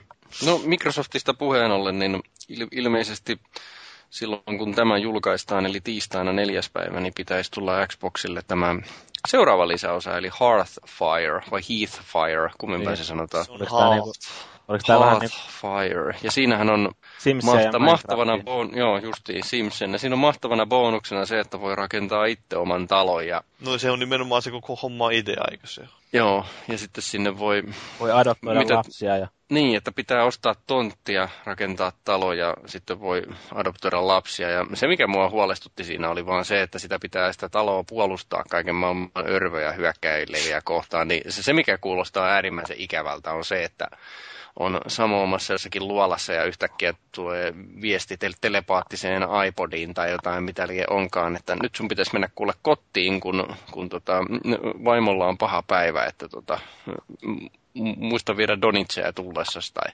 Niin tulee jotain muuta hienoa. toisella puolella sitä Skyrimia seikkailee siellä, niin tulee yllättäen viestiä. Sitten lähdetään Quick Travelille ja siellä ne on kiltisti oottanut ne ihmissudet. toinen, toinen kyseenalainen homma on vähän tuo adoptio, että ne täytyykö sitä tuoda tuonne pereihin, että oma mulkku ei toimi, että joutuu hakemaan sitä adoptiona sitten tuolta jostain jonkun pienen Requiem Bornin kumman lapsen. ongelmia. Niin, Äh, joo, okei. Okay. jep. Ja, Eikä se ollut aika hyvin tiivistettynä siis se homma. tosi hyvin. Joo, no. Ei kai siitä taas enemmän. Se on 400 Microsoft-pistettä, eli äh, joku 5 euroa, alle 5 euroa, niin tuo Aa, lisää, että se, vai oliko se 400? Niinkin Mun pieni. mielestä se oli 400. Se on itse asiassa aika semmoinen suotuisa hinta kuitenkin silleen, että kyllä tommosen hinnan niin sit kuitenkin loppupeleissä ihan oman talon rakentamisestakin voi maksaa, että taisi hevoshannissakin maksaa aikoinaan enemmän. Joo, mä en muista siis kuinka paljon se hevoshanniska aikoinaan maksokaan, mutta joo, 400 Microsoft-pistettä se oli, piti oikein tarkistaa. no niin. No tota, seuraavaksi puhutaan tästä vihreää valoa Steam-peleille, niin ne- tarkoittaako se tämmöisiä vähän, vähän pienemmän budjetin pelejä, että jos tulee Skyrim 2, eli Elder Scrolls 6, niin siitä, siitä tuskin kysytään Steamissa pelaajilta, että haluaako ne sitä siellä nähdä. Niin, siis jos Valve on tuonut tämmöisen uuden ominaisuuden Steamiin kuin Steam Green Light, ja sen ideana on nimenomaan antaa pelaajille mahdollisuus äänestää, että mitä pelejä sinne tuodaan sinne latauspalveluun, ja kehittäjät saa tuoda omia pelejä sinne taas vastaavasti esille. Ja siellä on jotain suomalaisiakin pelejä, mä nyt en ihan nimeltä muista mitä se oli, mutta tämmöinen kuin Tenton studio niin on nimenomaan kääntänyt jonkun oman ensimmäisen pelinsä ja tuonut sen sinne ehdolle. Joo, ootko itse käynyt vielä mitään äänestämässä? En ole vielä, että mä vähän vilkuilin vain sitä lähinnä, sitä palvelua sinne silmämääräisesti. Joo, mä itsekin sen bongasin siitä, kun Steamia käynnistäin tuossa joku päivä, niin huomasin, että sinne on näköjään semmoinenkin taas tullut lisää. Ja kyllä se ihan, ihan hyvä, hyvä homma tietenkin, että pääsee vähän niin kuin iso yhteisö päättämään niistä ja saa tuoda niitä pelejä, itsekin on kehittäjät niitä peleistä taas esille. Että. Joo, tämä on ihan mielenkiintoinen tämmöinen aloite taas. Että vähän niin kuin Kickstarter ilman mitään sitä varsinaista rahan keräämistä. Niin, niin.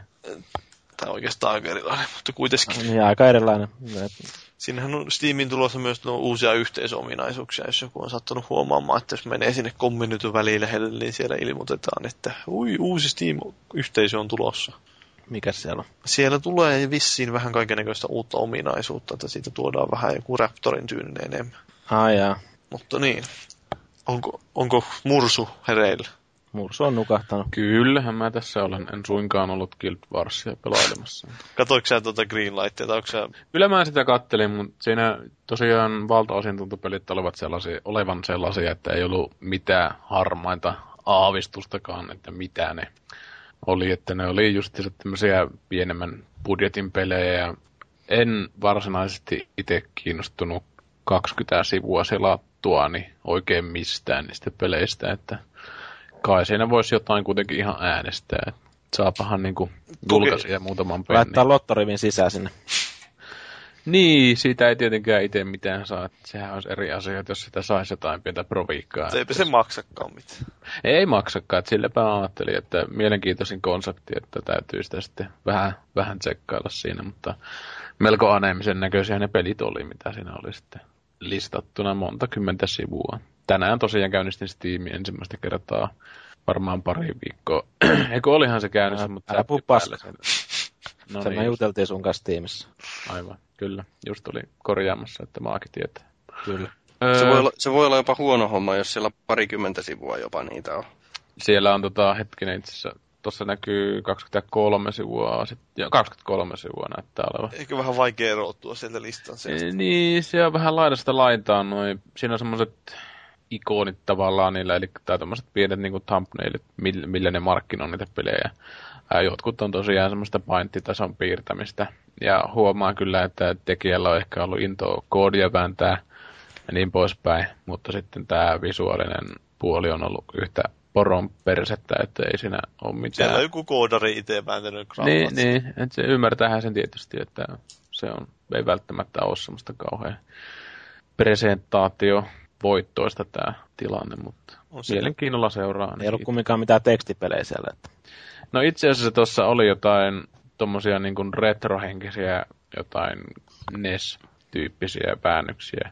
Etten yhtään ihmettele, etteikö täällä jossain olisi jonnekin väännettynä sitten joku tekstiseikkailu tai jotain Mm. muuta. Että MacGyveri. täältä saa no, joku tommonen tekstipohjainen MacGyveri tai muuta. Mutta aivan taatusti täällä löytyy semmoiselle pienelle peliporukalle tai pelaajille, ketkä arvostaa tämmöisiä retro-pelejä tai pieniä pelejä, niin Steamihän se on tietysti parasta universumissa, niin tänne sitten vaan äänestelemään, niin saatte pelata. Se Onhan siellä tuommoinen yksikin mielenkiintoinen peli nimeltään Octodad. Mä kattelin kanssa sitä. Octodad. Onko siellä jotain Octomomin kanssa yhteistä? Öö, no ei nyt välttämättä, mutta siis se on tämmönen, jos oot sattunut katsomaan, jo, joskus on itse nähnyt YouTubessa trailereita tuosta pelistä. Mä en ole ikinä oikein perehtynyt, mikä siinä on ideana, mutta siitä on paljon puhuttu, että se on tosi hyvä.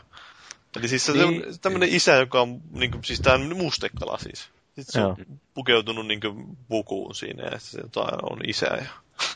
en mä tiedä. Siellä tommosia, mitä niin itse huomasin mielenkiinnolla, että on niinku tämmöisiä Secret Mana spoofeja tavallaan, tai siis sen henkisiä pelejä, ettei nyt niinku näytä edes niin hienolta kuin joskus Super Nintendo aikaa visuaalisesti, mutta tota, sen tämmönen Secrets of Grindea, mikä heti osui silmiin, niin se oli vähän sen olon, että sitä voisi ihan mielellään äänestää, että kokeilee sitten semmoista peliä pitkästä aikaa. Mm. Sinne vaan sitten, jos joku ka- tietää, että joku kaveri on kehittänyt sinne, niin puskaradio toimimaan ja kaikki äänestämään kaverin kaverin peliä sinne.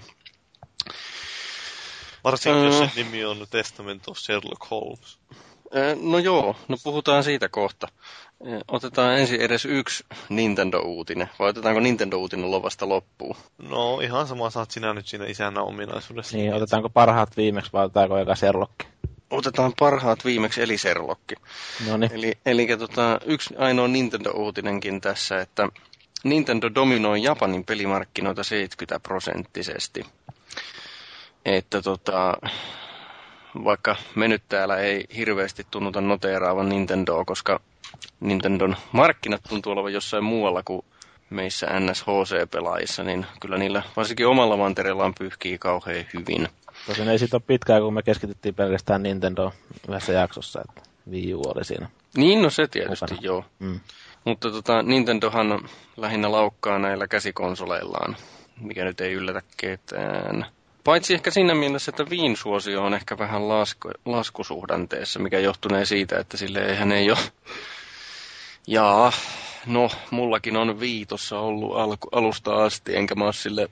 Siinä, mulla on varmaan kolmasosa peleistä, siis pelimäärästä viillä, kuin mitä mulla on muilla konsoleilla. Että... Niin, Nintendo, Nintendo teki sen virheen, että ne, ne teki viisi Sportsista liian hyvän pelin, ettei mitään muuta tarvii ostaa sen kylkeen. No, se on kyllä... Karrikoidusti joo. Pisti heti parhaat pöytään heti alussa, niin se vähän niin kuin rikkoo koko sen homma. Että kyllä ne on huomannut just niin kattonut viime vuosina, että se trendi on ollut aika laskeva. Että mm. Ei ole kauheasti tullut Nintendolla itseltäkään mitään panostusta viille. Että mitä nyt se viime vuonna tuli se Zelda Skyward Sword, mutta muuten on ollut aika hiljasta. Kai siihen panostaa siihen uuteen konsoliinsa jo, mä luulen. Että... Kyllä, niille varmasti on. Ja sitten niillä oli se 3DSkin siinä, että sitäkin piti varmaan vähän vastailla. Siinä me, siinä, siihen nähden niin voi sanoa, että myynnit on ollut kumminkin ihan ok tasolla. No, siis suhteessa siihen, että mitä sillä ne on tullut pelejä. Niin. Mm. No sitten se viimeinen uutinen. Testament of Sherlock Holmes julkaistaan 20 syyskuuta ja se julkaistaan myös konsoleille. Ja tota, olen lueskellut itse tota, nämä kaikki Sir Arthur Conan Doylen Sherlock Holmes novellit tai tarinat, miksi niitä kutsutaan. Ja pelasin myöskin tämän Sherlock Holmes versus Jack the Ripper-pelin, joka oli edellinen konsoleille julkaistu tämmöinen Sherlock Holmes-peli. Oletko niin... katsonut TV-sarjaa? Öö, joo, aina silloin tällöin. Oletko kattonut Herkule Poirotia? Olen, kyllä. Olen mm, lukenut Pärjääkö Herkule Poiroilla? Elokuva vai kirja? Mm, siis jos ne taistelis vastakkain. Jos se taistelisi vastakkain. No kyllä Sherlock Holmes sitten voittaisi, kun sehän harrastaa tota, puntilla ja nyrkkeilyäkin muus, myös, mutta se, tämä Poirottihan vaan menee kävelykepin kanssa, että ja, kyllä se toiseksi Onko se varma, että se osaa taistella sen kävelykepin kanssa? Niin, no se on tietysti mahdollista, siis joo. Mun mielestä tässä kiinnostavin pointti nyt, sä oot perehtynyt tähän niin mythokseen, niin sä voisit kertoa meille, että onko Watsonin ja Sherlockin välillä jotain semmoista vähän kipinä? Öö, no ei ainakaan kirjoissa kyllä. Mikä, mikä, mikä varmaan johtuu osittain siitä, että milloin ne on kirjoitettu. Nehän on kirjoitettu ne tarinat 1800-luvun lopulla, eikö ne julkaistu alun perin jossakin brittiläisessä lehdessä.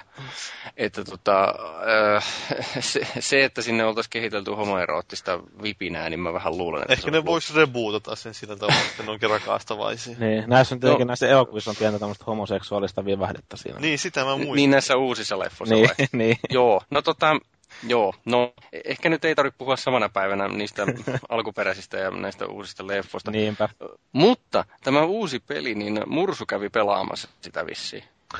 Joo, Gamescomissa oli tällainen hyvin vaikeasti löydettävä kuutio, eli tämmöinen pressipaikka, mihinkä sitten viimein päästiin perille. Ja Just siellä niin, tämmöisen... mennä sisään sinne. Mitä?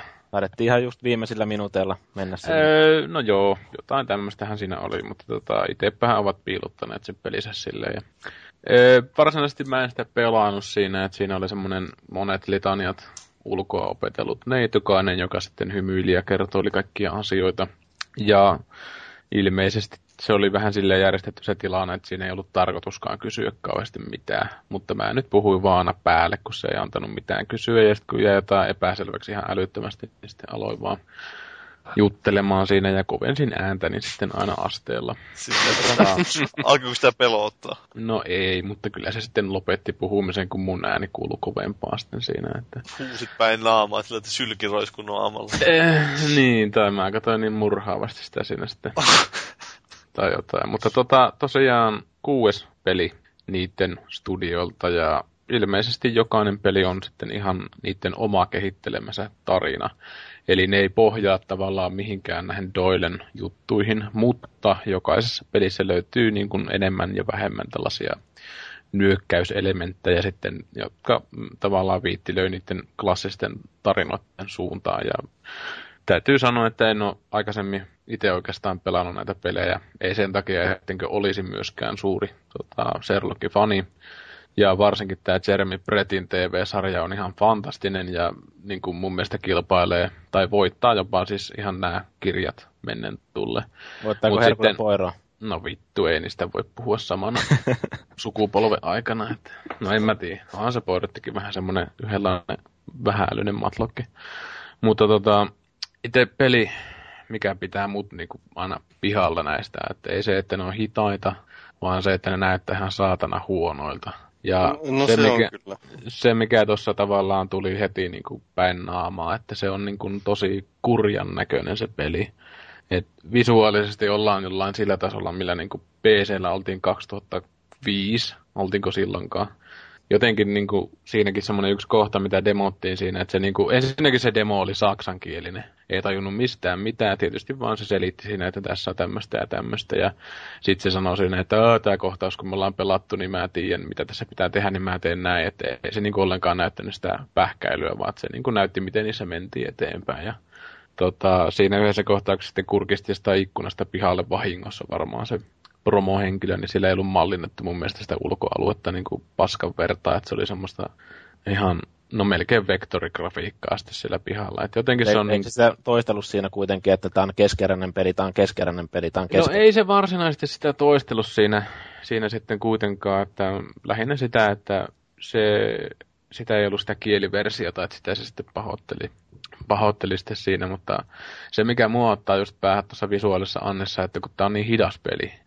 niin siinä erityisesti pitäisi kiinnittää huomiota visuaalisuuteen, että kun ajattelee jotain... Koska siinä on aikaa kattella niin, sinne Niin, niin, et, ja varsinkin se, että kun sä poimit jotain paskaa sieltä ympäristöstä, niin sä voisit niinku tarkistella ja pyöritellä niitä niinku lähempää, niinku jotain kynttiläjalkaa tai jotain muita munakukkaroita, että niissä olisi niinku jotain mallinnusta tai tällaista, että siinä, siinä olisin kaivannut kyllä tuommoista aspektia siihen.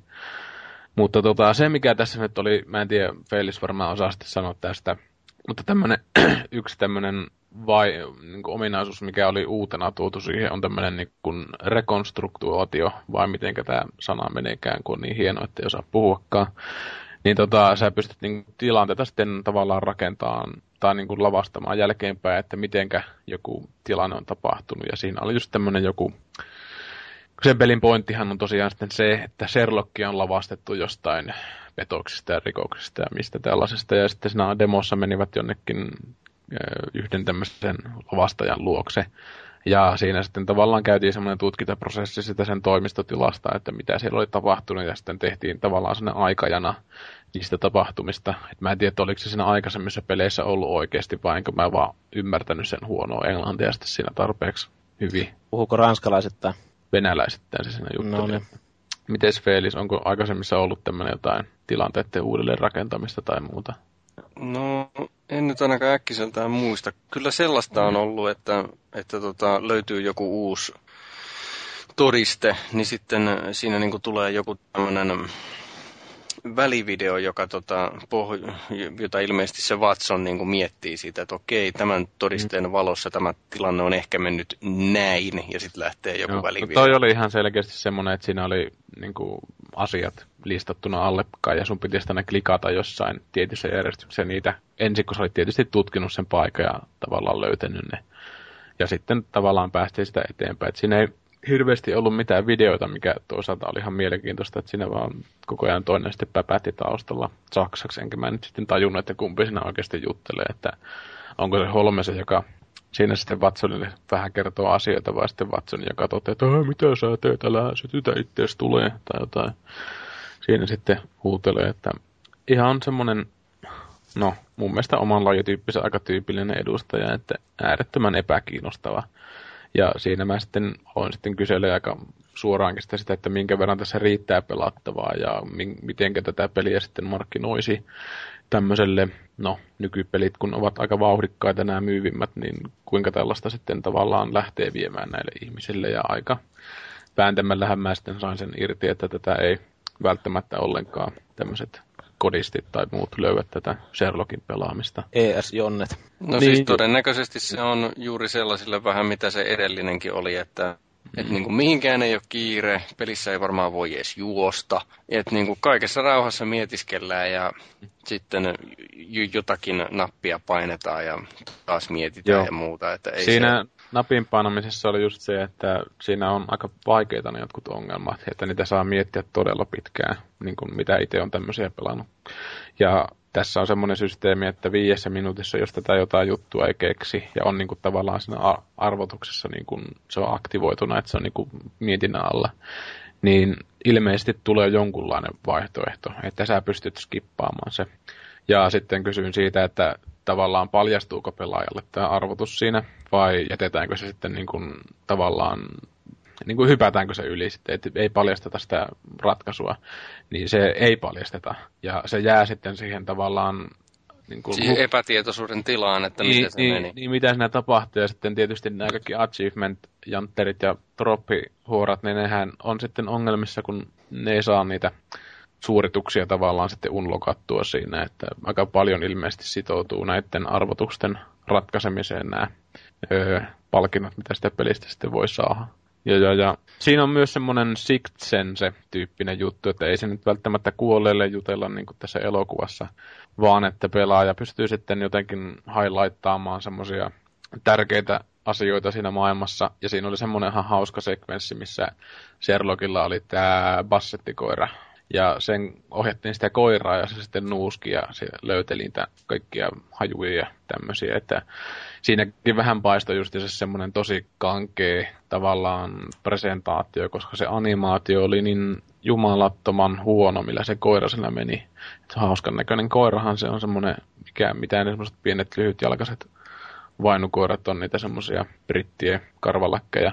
Niin tota, no. se oli niin huonosti tehty sekin osa siinä, että kun se koira niinku, no, jos on tämmöisiä, jokainen on pelannut pelejä, missä joku vihollinen tai tämmöinen kääntyy, niin se niin kuin hyppää sen kääntymisvaiheen yli, että se vaan yhtäkkiä niin kuin on johonkin toiseen suuntaan. Vetää 90 asteen käännöksen siinä. Niin, tai niin, että mitä ilman niin kuin semmoista siirtymisanimaatiota tai sitä kääntymisanimaatiota, että se vaan niin kuin vaihtaa suuntaa yhtäkkiä. Ja sit se ei niin kuin yhtään korkeustasoa ja huomioinut se eläin, että jos se astui niin kuin pienemmälle, niin se niin kuin tippui silleen tavallaan, kun työntäisit jonkun auton sillalta alas.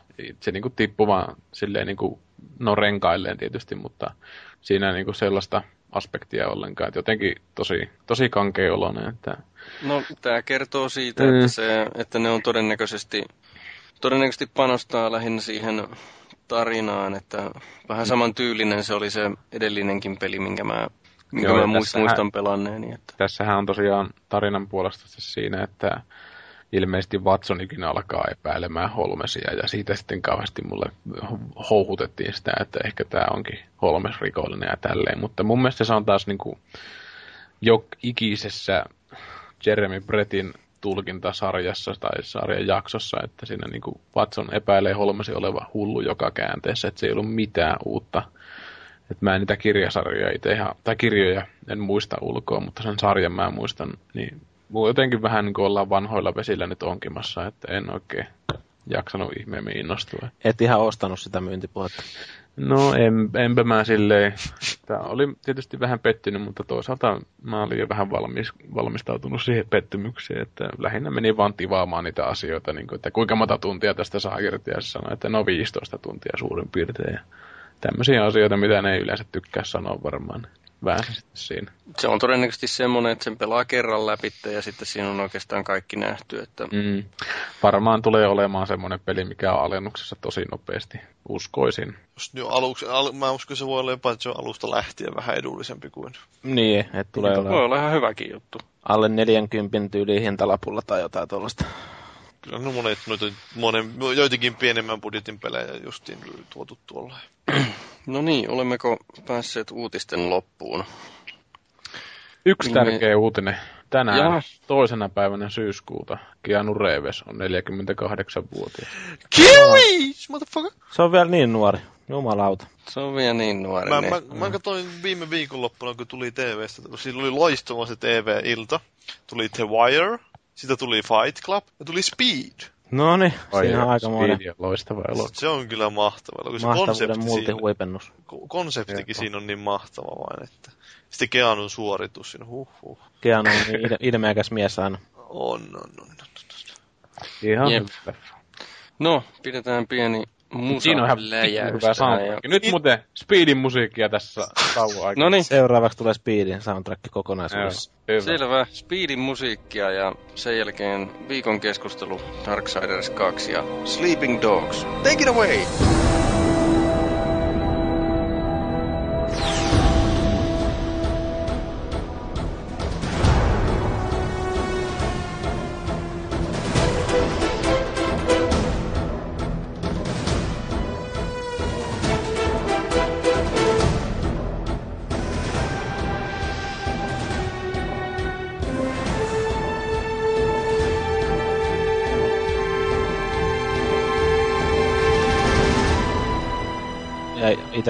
Tunnen hyvin sen isosisko.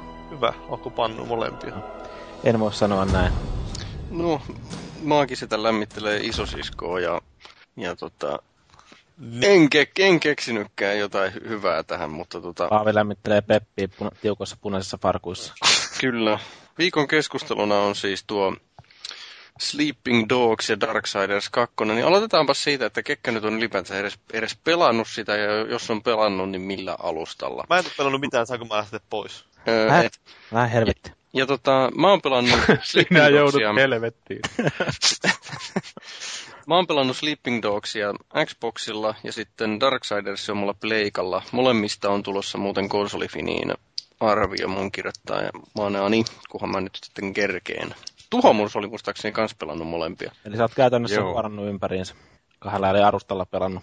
Et ole mikään Niin, vaan- joo. Mä ajattelin, että mitä sä nyt oikein kiinnostaa vaan kaksijakoisuus. Kyllä. Tota, joo, kyllä mä oon sitä pelannut. Tosin Sleeping Dogsista otin sen demo vaan, että mä en sitä sen enempää. Et se ei niinku, se miljö kiinnosti. Mutta jotenkin mä oon niin kuu kyllästynyt noihin ton tyyppisiin. Sama homma. Joo, että siis kyllä mä sitä demoakin jaksoin jonkun aikaa pelata, ja se oli sinänsä ihan mielenkiintoista. Mutta se jotenkin tuntui niin sata miljoonaa kerralta, niin kertaa nähdyltä se, se saakelin setti. Mutta siinä on toisaalta se, että siinä ei pääse yhtään mitään muut pelaa kuin sitä toimintaa. Että... Ne, niin, se oli myös semmoista, että no nyt jos tässä jatkan nopeasti sanoa oma miet, omat mietteet siitä Sleeping Dogsista, niin se oli kuin Assassin's Creed, että viholliset otteli vuorossa saada turpaa, että jotenkin se oli niin perseestä se, että tavallaanhan se niinku yritti olla, tai no ei nyt yrittänyt olla, mutta olisi voinut olla semmoinen Batmanin tyyppinen, se, että se reagoi se taistelija niin kuin aika paljon countereilla, ja sulle riitti se, että sä voitit ne jutut, kun sä vaan counteria painoit, paitsi tietysti ammuskelutilanteessa, että niitä nyt ei luota ja ota ilmasta ja heittelee ehkä takaisin, mutta en tykännyt oikein. No, milläs tota Maakinen on pelannut? Öö, mä pela- oon pelannut PCllä nyt sitten taas, että saadaan sekin tähän Siis mukaan. molempia vai? Öö, siis mä oon pelannut pelkästään Sleeping Dogsia PCllä, että mä en oo pelannut tota, taas sitten, sitten tonin, tota Darksidersia ollenkaan, että semmoinen pieni vastapaino tähän.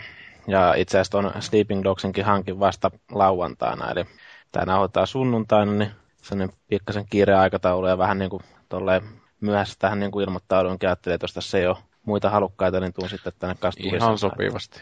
Niin. No jos puhutaan vähän, vähän pohjustusta tälle Sleeping Dogsille, niin se vanha nimihän on True Crime Hong Kong, mutta kun tämä Activision ei halunnut sitten julkaista sitä, niin se, ne hylkäs sen kokonaan, mutta uusi omistaja, oliko sitten Square Enix, kyllä se nyt oli, Joo, niin, tota, kyllä. niin otti sen huo, huostaansa ja nimet muutettiin ja nyt se on sitten Sleeping Dogs. Ja jos sitä nyt jotenkin haluaa Tota, niin saanko mä kysyä yhden kysymyksen ekana tähän alkuun? Että ootteko te pelannut kukaan niitä aikaisempia True Crimeja? Ei. Ei. No, joo. No mä itse pelasin joskus sen ekan, varmaan se taisi olla Pleikkari 2 sellainen. No, Se m- ei- miten, se, miten se vertautuu tähän? No siis, siinäkin on tietenkin semmoinen suht vapaa kaupunki, mutta ei se niin kuin lähellekään näytä noin hienolle tietenkään. Eikä, sitten, eikä se ole silleen niin eläväinen, että siinä ei oikeastaan mun mielestä nyt loppupeleissä ollut paljon mitään muuta kuin se, just se tarina siinä. Ja oli siinä semmoisia suhteellisen, suhteellisen ok toimintakohtauksia, mutta sitten taas se räiskintä ei välttämättä ollut ihan mitään kovin timanttia siinä pelissä. Että kyllä mä sen- ihan mielelläni silleen pelasin läpi silloin aikoinaan. Mutta tota, niin ei se nyt mitenkään tajuntaa räjäyttänyt. Mutta niin kyllä sen niinku huomaa niinku jonkunnäköisen pohjan niinku toista siihen, että niitä on joskus tehty. No, juu. No tota, jos, sitä, jos tätä Sleeping Dogsia nyt pitää jotenkin verrata muihin peleihin, niin mä sanoisin, että se on että se on Grand Theft Auto Hongkongissa. Ja sitten mun oma lisämäärä menee vielä sillä, että se ei ole niin vakava kuin GTA 4 esimerkiksi, mutta se ei ole myöskään niin perseilevä öhö öhö kuin mitä Saints Row 2 tai 3 oli. Että se on just semmoinen vähän siltä väliltä. Ja, koska se sijoittuu Hongkongiin, niin siinä on vasemmanpuoleinen liikenne. Joo, joo, mä oon itse nyt suurin piirtein ehkä 10 tuntia sitä pelannut tässä vuorokauden aikana. Niin tota, Sehän on ihan helvetisti. joo, Mä oon niinku valmistautunut oikeesti tähän kyllä, mä oon panostanut kerrankin. Niin tota, se on itselläkin vielä edelleen vähän välillä hukassa, että mä, niin kuin jotenkin automaattisesti menee väärälle kaistalle siinä, että se kyllä vähän häiritsee, mutta... Kun toi, toi, toi Mursu kritisoitti sitä nyrkkitappelua, että se on se voisi olla niin kuin Batmanista, näistä Arkham Asylumista ja Arkham Citystä, mutta se onkin niin kuin Assassin's Creedistä, niin tota, No, voisin sanoa samaa. Mulla siinä on käynyt sillä tavalla, että joko se tappelu lähtee niin kuin hyvin liikenteeseen, niin kuin se flow, tai, tai, tai, tai sitten se ei lähde ollenkaan ja sitten, niin. sitten saa turpaansa. Se on kyllä välillä, välillä siinä tuntee itse vähän niin kuin maailmanomistajaksi. Ja niin kuin saat hyvin nämä kaikki counterit tota niin, napsittu ja sitten käyt ottaa jätkää riveleistä kiinni ja lyöt naamaa jonnekin tuulettimeen. Mm. Ja tämmöistä näin. Niin, joo, si- joo me, hei, me, ennen kuin menet eteenpäin, niin joo. just se toi, että kun siitä ottaa kaveria ryysyistä kiinni, niin siinä voi käyttää ympäristöä hyödykseen justiinsa, että pistää johonkin tuulettimeen sen naaman tai, tai tota roskalaatikon väliin tai potkaisee puhelinkoppiin. Tai polttouuniin tai ihan mitä nyt haluat sitten tehdäkään, mitä löytyy ympäristöstä. Joo. On sittenkin se, että ei nyt ihan niin kuin välttämättä samalla tavalla odota vuorosa kuin tuossa Assassin's Creedissä, että kyllä ne nyt sieltä päälle hyökkii tietenkin. Niin kuin, jos sä jotain hakkaat sinne, niin kyllä se, että joku tulee selästä ja kiskasee sitten siinä, jos sä tota sitä counteria kiinni. Mm. Ei se nyt ihan, ihan välttämättä semmoinen, niin kuin, että seistään ri, jossain rivissä tai jonossa ja tullaan vuorotelle hakkaa siihen. Että...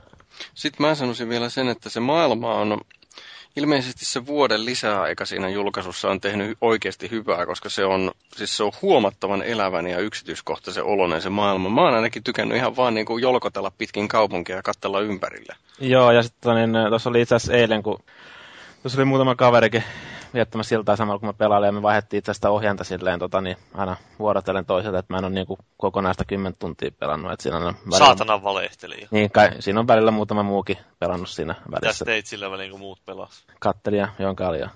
Niin sä joutuisit, mä siis kuulin tänne, mutta pakko keskeyttää, että mä kuulin, että nämä sun vastoinkäymiset tänne Steam, Steamin kanssa, niin sen pelin lunastamisen kanssa sai sut ajautumaan alkoholismiin. Niin joo, niin joo. Siinä oli itse asiassa semmoinen, mä itse asiassa sanonutkaan sitä, että se oli pieni vastoinkäyminen. Mä kävin itse asiassa eilen sen niin kuin hakea GameStopista, mä vein pari peliä vaihdossa, kun siellä oli joku, taas että sai pikkasen niin kuin vaihtoarvoa lisää noille peleille, joku 25 prosenttia, niin ajattelin, että voisin tuon Sleeping Dogsin nyt sillä varrella sitten hakea PClle.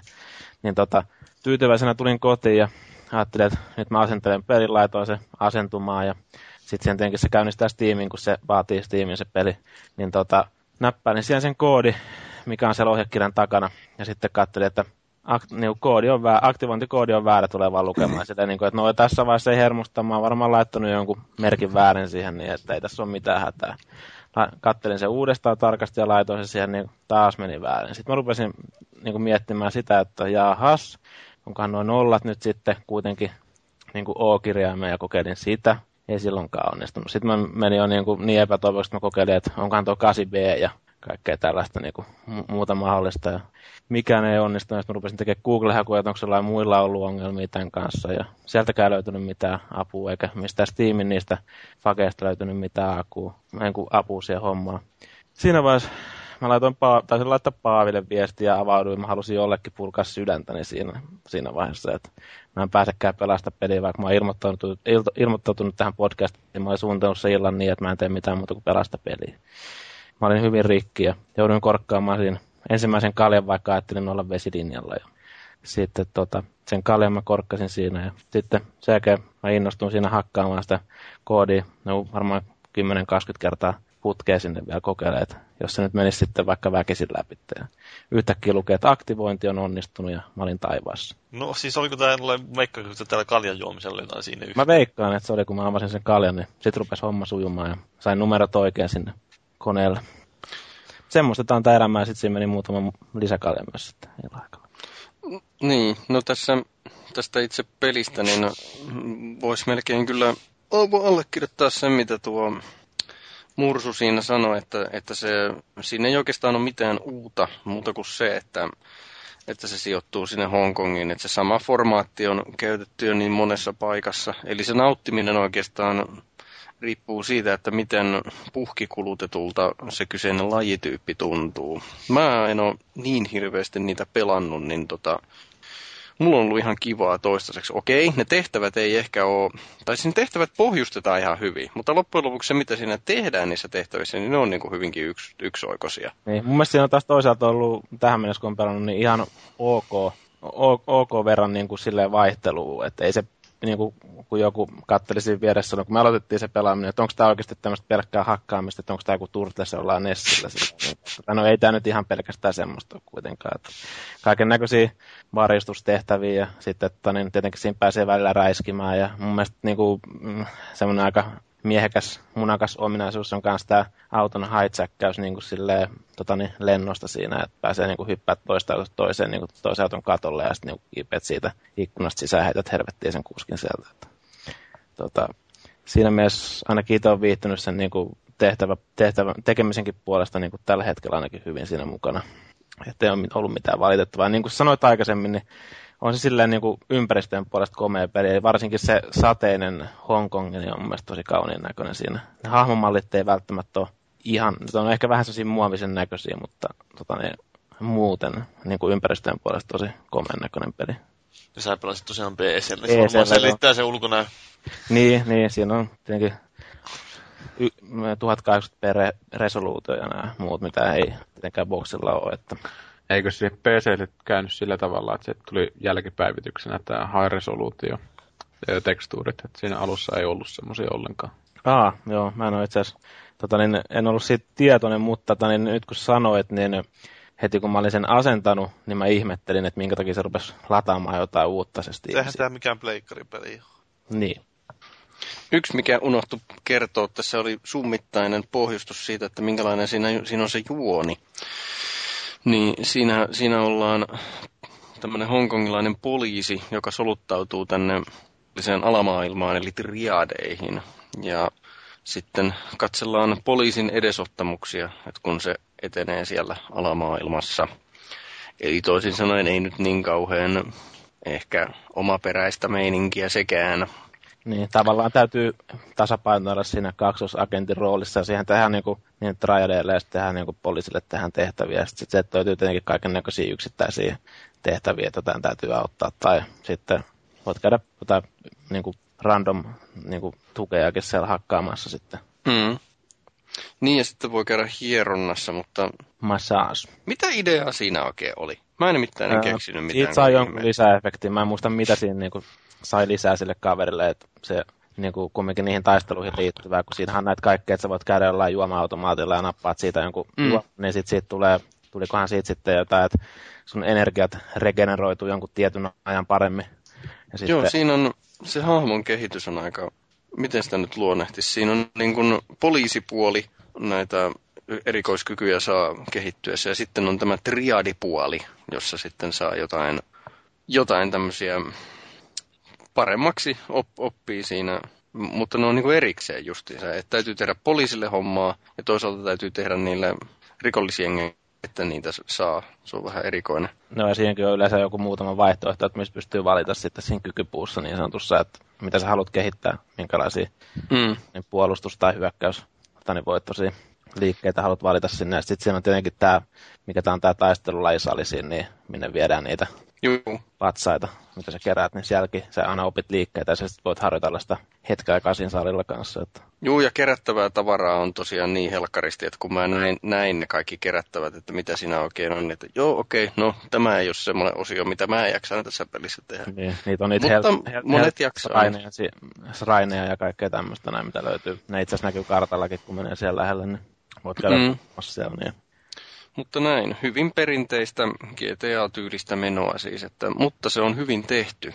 Et, et jos lajityyppi kiinnostaa, niin kyllä mä ainakin uskallan suositella. Ja ainakin käsin tapahtuva toiminta niin on huomattavasti paremmin toteutettu kuin GTS, jos siihen halutaan verrata, mutta... Joo. Käsiin? Sit, niin, tämä, tämä lä- lähikontakti. Niin, okei. Okay. Niin. No, oliko vielä jotain lisättävää vai siirrytäänkö Darksidersiin? Selitetäänkö sitä pelin nimeä jotenkin siinä? Hyvä kysymys muuten. Se oli tota, selitetäänkö? Mä en, mä en kyllä osaa tuohon ihan, ihan täysin vastata. Että... Oletettavasti se selitetään, mutta minä en ole päässyt siinä niin pitkälle vielä. Joo, ootko minkä verran suurin piirtein vääntänyt?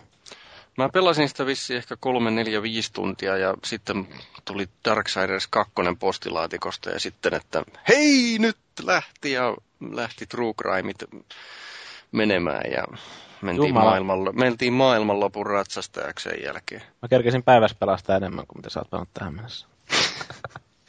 Se okay. kertoo mun elämänlaadusta jotain, mutta... Ehkä sinne Sleeping Dogsin nimessä on sitten tämä sanonta, että let sleeping dogs lie. Niinhän se on Olla jo. jollain tavalla. Varmaan joo. Sitähän oli siinä käyttänyt, kun se, se uuden nimen julkisti, mutta se... Niin. Joo.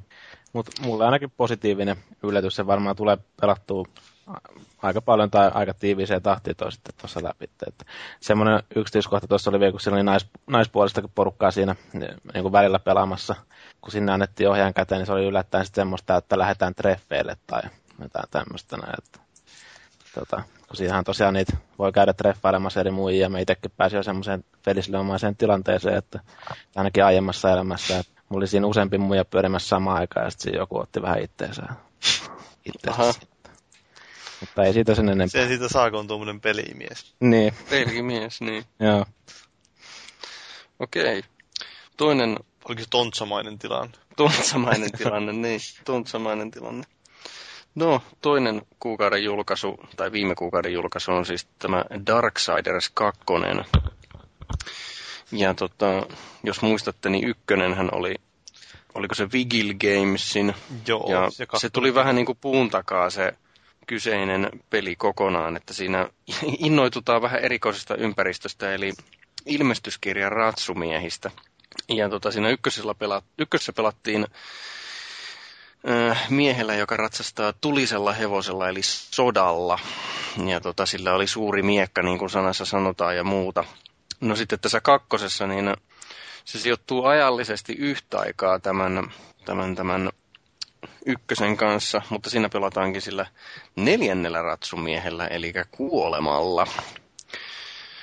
Ja tota, se on hieno peli, mutta ennen kuin puhutaan siitä, niin, niin tota, se minkä, mikä mulla muistuu päällimmäisenä mieleen, kun pelaa sitä Darksidersia, on se, että ilmeisesti tämä THQn tulevaisuus on aika pahasti ehkä riippuu tämän pelin menestyksestä, että nehän on vähän vaikeuksissa ollut se firma. Niinhän ne on viime aikoina, mutta kyllähän nyt vähän on saanut sitä rotia jo siihen touhunsa. Että. Mutta joo, vissiin olisi tarkoitus, että, ne haluaisi, että tästä Darksiderista tulisi jonkunlainen sarja, jota voisi oikeasti myydäkin. Että.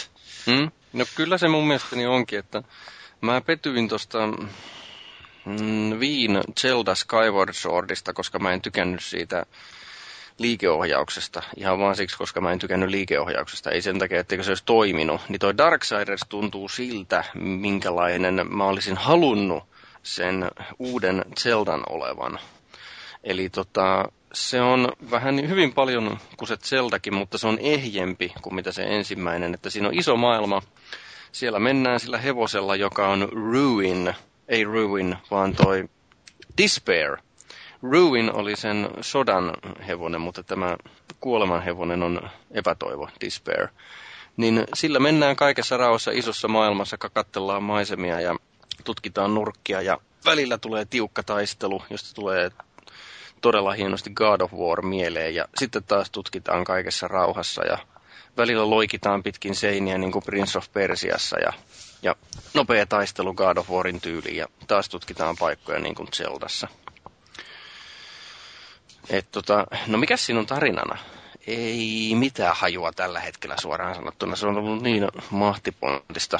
Mikäs käsitys teillä on jäänyt tarinasta? Mursu varmaan osaa sanoa. Kummasta, kummasta osasta sä puhut? Kakkosesta. Siis tästä kakkosesta. Se ykkösen tarina nyt oli vielä kohtuullisen selkeä, mutta siis tää... Joo. No itse on, minkähän verran mä oon sitä pelannut joku, olisiko 15 tuntia. Tosiaan tämä Guild Wars 2 tuli kyllä kaiken edelleen, mutta tosiaan Darksiders 2 oli sitä hyvin pitkälti, mitä toi ykkönen lupaili. Ja hmm. pelintekijät olivat ykkösen jälkeen sitten todenneetkin, että tässä oli ehkä vähän liikaa tavaraa tässä pelissä siinä mielessä, tai siis maailmaa, että tota, se oli autio osittain sen takia, että sillä, niillä ei ollut sitten, sitten se sisä, sisältöä kauheasti pistää siihen peliin. Mutta tämä kakkonen tuntuu enemmän kuin korjanneen tämän osan oikeastaan monella tapaa, että siinä on sitä hahmoja on paljon. Sitten on ensinnäkin tätä varuste, varustetouhua, että viholliset niitä- niitä on tosi paljon. varusteita. Että siinä tulee hirveästi mieleen tosiaan tämmöiset diablomaiset aspektit melkein, että sä varustat sitä hahmoa ja niin kun ilmeisesti jonkunlaisella ö, satunnaisluonnilla tippuu niitä varusteita niitä vihollisilta. Mutta tota, se juonihan on ihan lähtökohtaisesti se, että ykkösen tapahtumat, niistä rankastiin tätä vuoria. Ja nyt sitten tämä viikatemies yrittää sitten saada tämmöiseltä galaktiselta tuomia, tuomit, tuomitsijataholta sitten tota, vapautettua ja pelastettua tämän veljensä, eli vuorin. Ja tavallaan on sitten kysymys siinä, että koska tämä ensimmäisen ratsumiehen tulohan käynnisti nämä maailmanlopu elkeet, niin sitten ihmiskunta on unohtunut vaan jonnekin alkuliman tasolle, että se on tuhoutunut ja tämä vuoro sitten pyrkii pelastamaan myös veljensä, mutta sitten tekemään tämän aika eeppisen stuntin, eli nostamaan sitten ihmiskunnan takaisin täältä unhoituksesta tähän elävän kirjoihin. Se on äärimmäisen hienoa. Hetkinen, mikä on tuo todellisuus? Eskapismia. Se on aivan loistavaa eskapismia se kyseinen peli, että tota, siinä saa olla kuolema, joka pelastaa ihmiskunnan seikkailemalla suur... Miksi kuolema pelastaa ihmiskuntaa? Eikä sitä nyt kiinnosta. No, se on varmaan vaan ollut kuuli valinta, tota, niin kun, kun niitä on neljä ratsumiestä, niin ne on varmaan miettinyt, että mikä niistä olisi niin kun sodan jälkeen se kuulein, niin ne on varmaan ajatellut, että kuolema mm. olisi sitten. Ja siinähän oli sitten tämmöinen aspekti tietysti, kun sitä mythiosta ajattelee, että nämä neljä ratsumiestä oli tavallaan näitä, öö, mitä se oli, serafimeita tai jotain välimallijeppejä, jollekka tämä galaktinen tuomareiden kollektiivi, tämä mikä Charret Council tai Joo. tämä, niin ne antoi sitten tavallaan nämä ratsumiesten voimat, joiden tehtävä oli sitten pitää tota, taivaan ja demonin väännöt niin kuin tasapainossa. Mutta tota, en mä usko, että siinä mitään sen ihmeempää on tosiaan takana tämän mm. kuoleman valitsemassa, kuin että se on niin kuin siisti hahmo, tai niin kuin nimenä siisti hahmo, ja sitten tietysti johon se tapahtumanakin ajattelee, että mitä yleensä tämän kuoleman ajattelee tekevän, että se niittää vaan tätä aikansa lopettanutta kansaa sitten jonnekin talteen. Siinähän on itse asiassa tämä sielujen astia, mikä sillä on mukana sitten siinä vyöllä vai missä se on siinä yhdessä vaiheessa. Se saa sen takaisin jostain, mm. joltain tämmöiseltä tyypiltä. Profile pelillisesti niin sitä, mitä ekanakin olisi pitänyt olla jo, että on paremmin rytmitetty ja löytyy kaikkea. Kyllä tuntuisi ainakin mun mielestä olevan just semmoinen, että kyllä se on kaikilla tavoilla parempi kuin se ensimmäinen, eikä se ensimmäinenkään mikään huono ollut. Joo, ei, kyllä mä itse sitä ensimmäistä suosittelen jokaiselle ihan lämpimästi, että se saattaa vaikuttaa aika autiolta ja taisteleminen semmoista yhden napin hakkaamista. Mutta toisaalta se on niin kuin, mä tykkäsin kauheasti sitä pelistä, että mä ostin sen justiinsa Steamista joku aika sitten, no halveerauksesta tietysti, mutta tota, mä en muista, oliko mä boksilla ihan pelannut sitä mihinkään tuhat kautta tuhat settiin, mutta tota, kauheasti tykkäsin siitä ja kakkonen tietysti parantaa kaikilla osa-alueilla. Ehkä itse tuossa kakkosessa nyt, jos jotain huonoa pitää sanoa, että se ei ole muuta kuin hyviä asioita, mutta huonoja asioita siinä löytyy jonkun verran kyllä kans, että sit, tota, tämä tämmöinen Prince of Persia-maisuus, mä en tykkää sitä, koska se on niin, siinä ei ole mitään tutkimista, kun sä vaan, se on niinku semmoista ohjattua liikkumista, että sä Se on niinku helpottu enemmän vai? Niin, tai silleen, että siinä ei ole semmoista niinku avointa tutkimista, tai semmoista, mitä mä just toivoisin tuommoista Prince of Persialta tai Assassin's Creediltä, että sä kattelisit sitä ympäristöä, että minne sun pitää tehdä, mitä sä teet, mutta kun siis ne maailma niinku tuntuu olevan luotu sitä kuoleman pomppimista varten, että kun sä menet jonkun lohkareen luokse, niin joku ihmeellinen käsittämätön ovi aukeaa täällä, että tulee mieleen jotkut ensimmäiset Tomb Raiderit, että väännät vipua jossain 10 100 000 kilometrin päässä, niin joku ovi aukeaa jossain toisessa paikassa. Tarkoittaako se Princess Persiamaisuus niin kuin sitä, että siinä on semmoista tota, niin just samantyyppistä loikintaa, mitä näissä uusissa Joo, eli se käyttää niitä samoja seinäjuoksuja ja sitten tolpan ympäri, niin kun, jos joku tolppa, pilari riippuu katossa, niin se pystyy niin kieppumaan sen ympärille ja valitsemaan, mihinkä suuntaan se niin ponnistaa siitä ja tällaisia niin kuin, stuntteja. Että se on mun mielestä vähän harmillisesti piilottaa tai siis tulee tavallaan sen oikein semmoisen seikkailemisen eteen tämmöinen automaattinen toimintahyppely. Että hyvin pitkälti sen vuoden 2008 Prince of Persian ongelma oli se, että se oli ihan liian helppo niiden osuuksien kanssa. Että siinä ei niin kuin oikeastaan ollut paikasta B paikkaan C etenemisessä ollut muuta mahdollisuutta kuin se, mitä ne pelintekijät oli pistäneet siihen. Ja sitten jos sä näit sen seinän, mitä sun piti juosta, missä oli semmoiset kulmajällit ja jotain muuta, niin siitä ei ollut muuta keinoa niin kuin päästä siitä sitten kohdasta. Jotenkin semmoinen niin kuin kujaa meininki mm. tulee toisaalta, siinä. Toisaalta siinä tuli taas semmoinen aika rentoutunut olo, eikä tarvinnut sille hirveästi niin kuin kirolla tai restata siinä. No joo, no joo, mutta siinä just tavallaan voi ehkä miettiä sitä, että käyttäisinkö mä ajaa jotenkin muuten paremmin, koska siis mä vaan teen sitä, mitä joku niin kuin on käskenyt tekemään. Että ei siinä, siinä ei ollut just sitä tutkimista, että, mutta onneksi siinä oli välillä niitä taistelutilanteita ja itse aloitin suoraan siellä Apocalyptic vaikeusasteella ja en kyllä ihan, sehän pitää aika tarkkaa lukua se peli siitä, että kuinka monta kertaa sä oot kuollut. Ja mä oon monesti huomannut sen, että mä kuolen niin kuin ihan yksinkertaisesti sen takia, koska mä oon niin kuin turtunut siihen liikkumisen helppouteen ja vaivattomuuteen. Ja riviviholliset, kun ne kuolee niin kuin ihan, no ei niissä tarvitse paljon pinnistellä. Mutta sitten tulee joku takavasemmalta joku Action Jackson, joka pistääkin joku ihmeen lyönnisarja ja siinä tosiaan kuolee, jos ei kerralla, niin parilla kerralla niin kuin osumasta. Että se niin kuin ihan tyhmiä kuolemia sitten siinä on tullut aika paljon siitä onkin ollut kauheasti porua, että ihmiset ei haluaisi, että niiden kuolemat rekisteröityy jonnekin, mutta ilmeisesti siinä on aika tarkat statistiikat sitten siinä, että voi nauraa, että kaveri kuolee jatkuvasti. Opettelisi pelaamaan sekin homo. Mm. No tota, jos jotenkin voisi kiteyttää, että minkälainen se on pelillisesti, niin mä melkein sanoisin, että se on vähän niin kuin tämä Dead Space, että se ei oikeastaan tee mitään uutta itse, mutta siinä on paljon eri innoittajia selvästi ollut, ja sitten ne toimii yhdessä kuitenkin ihan hyvin. Joo, siis se on mun mielestä niin kuin viimeistään, kun puhuttiin, että tämä ensimmäinen Darksiders olisi niin kuin aikuisten Zelda, niin se on tosiaan, kuten Felis sanoi, niin tämä kakkonen on oikeastaan se peli, mitä ykkösen olisi pitänyt olla.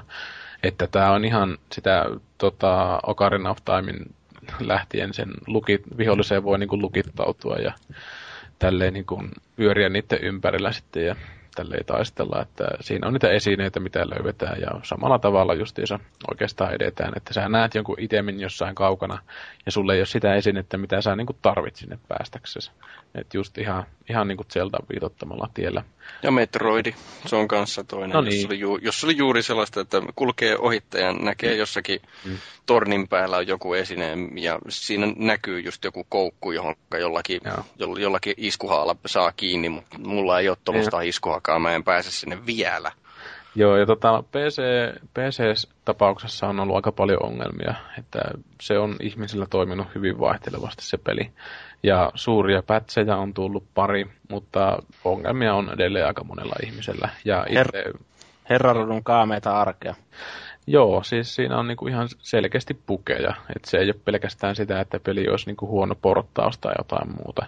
Et se on niinku itse pelissä. Mä oon niin monta kertaa niinku koettanut hypätä johonkin paikkaa ja kaiken pelihistorian ja osaamisen ja epäosaamisen perusteella sen olisi pitänyt mennä sinne mutta tota, se sitten luiskahtaa jotenkin, tai sitten jos se luiskahtaa siinä ja se niin kuin jotenkin epä, tai niin kuin kummasti niin kuin pukin kautta jää siihen kiinni, niin jotenkin se peli tajuaa sen tilanteen, että hei, olisi pitänyt kai ilmeisesti olla rotkossa, ja sitten se vetää se, se hahmo rotkoon. Mutta tota, jottei tämä nyt niin kauhean negatiiviseksi menisi mun osalta, niin mun täytyy sanoa, että kyllä se on ihan älyttömän hyvä peli. Ja varsinkin se alun osuus, missä ratsastettiin sillä ihan, ihan introssa sillä Deathillä sinne, ja se musiikki ensimmäistä kertaa Jesper Good tekee semmoisen vaikutuksen meikäläiseen, että mä olin niin kuin aika helvetin kovissa fiiliksissä siinä alussa, kun sinne talvisessa tuiskeessa ratsastettiin sitten sinne ensimmäiseen tavallaan pelitilanteeseen, missä tämä järjestelmä neuvo sen kiipeämisen ja taistelemisen ja tämmöisen. Että Joo, Et sehän on... Helvetin mahtava soundtrack tässä pelissä ainakin on. Sehän on ulkonäöllisesti aika lailla tämmöinen sarjakuvan omainen, joka mua ei nyt ainakaan häirinnyt ollenkaan, mutta justiinsa se musiikki on niin, kuin niin viimeisen päälle, että okei, minä olen kuolema, minä pelastan maa, maailman. niin, tota, Joo, niin, se, se, niin se musiikki on just sellaista, mitä niin kuin voisi kuvitella. Joo, ja mulle tulee hirveästi mieleen tota, siis sitä fiiliksistä tämä Assassin's Creed 2, tämä kun Ezio juoksi tämän juoksi veljensä kanssa siellä katoilla, niin se kappale sopii aivan mahtavasti siihen fiilikseen. Niin samanlainen oikeastaan tulee tästä kuoleman teemasta, varsinkin kun siinä on tämä ensimmäisen maailman possi, mikä on semmoinen hyvin Shadow of the Colossus-teemainen örkki, tai siis semmoinen helvetin iso örmelö, Niin tota, siinä kun se alkaa taas se teema soimaan ja pääsee sinne ratsalle, niin kyllä niin kuin kylmät väreet ja perseet pystyssä siinä sitten sai vääntää sen kanssa, että su- suosittelen kyllä kovasti tätä peliä, että en ole sitä pelannut oikeastaan kuin just se ensimmäisen maailman mutta kyllähän se laadun siitä jo tajuaa. Ja tosiaan tästä tyylistä tuli myös mieleen heti, en vittinyt kerrankin puhua jonkun päälle, että se on tämä Joe Maduera vai mikä tämmöinen taiteilija, mikä on sitten vastannut tästä visuaalisesta aspektista. Ja itse tykkään älyttömästi tästä niin kuin vähän synkemmistä välisekvensseistä, kun joskus tulee tällaisia niin sarjaku- sarjakuvamaisia puolianimoituja ruutuja, että niistä tyylistä tulee enemmän mieleen joku Konani, niin kuin niitä sarjakuvia mustavalkoisia vanhoja, kuin tämä kovan, kovan, tai siis kovin värikäs peli, mikä se itse se peli on. Ja, ja onhan toi peli kyllä siis ihan törkeä hienon näköinenkin, että varsinkin PC justiinsa sai nämä korkeimmat tekstuurit taas kerran jälkijunassa ja tota, virheitä korjaillaan, niin kyllä sitä tulee sitten loppujen lopuksi kuitenkin se peli. Itse teen tietysti sen virheen, että kun mulla on toi mahtava Dragon's Dogma kesken, ja nyt tuli tämä Guild Wars, niin enköhän mä sitten ensimmäisenä, kun sitä Gamescomista tulta, missä mun Darksiders on, ja miksi se on jo julkaistu, ja sitten seuraavan, seuraavan päivän iltana vasta sain se ostettua, ja tietysti vähän tyhmänä ostin sen, että ihan kun tässä ei olisi tarpeeksi muutenkin. Kyllä, toi... Nyt katkesi ajatus, mitä mun piti sanoa. Toi... Että mun peni suova jättimäisen suonen no, en mä sitä epäile. Ää, joo, tota, se mikä mua vähän harmittaa on se, että se, se kuoleman ääninäyttelijä on äärimmäisen hieno, se, se semmoinen matala ja möreä ääni, mutta se, jostakin syystä mä jäisin kaipaamaan, että kun sillä kuolemalla on semmoinen mikäkin egyptiläinen kuolinnaamio, että siinä ei ole suuta ollenkaan, niin jotenkin salavihkaa häiritsee, että kun siinä ei ole suuta, joka liikkuu, mutta tämä nyt on kyllä niin pientä nilitämistä, että ei, nyt, ei nyt kauhean suureen ääneen viitti puhua.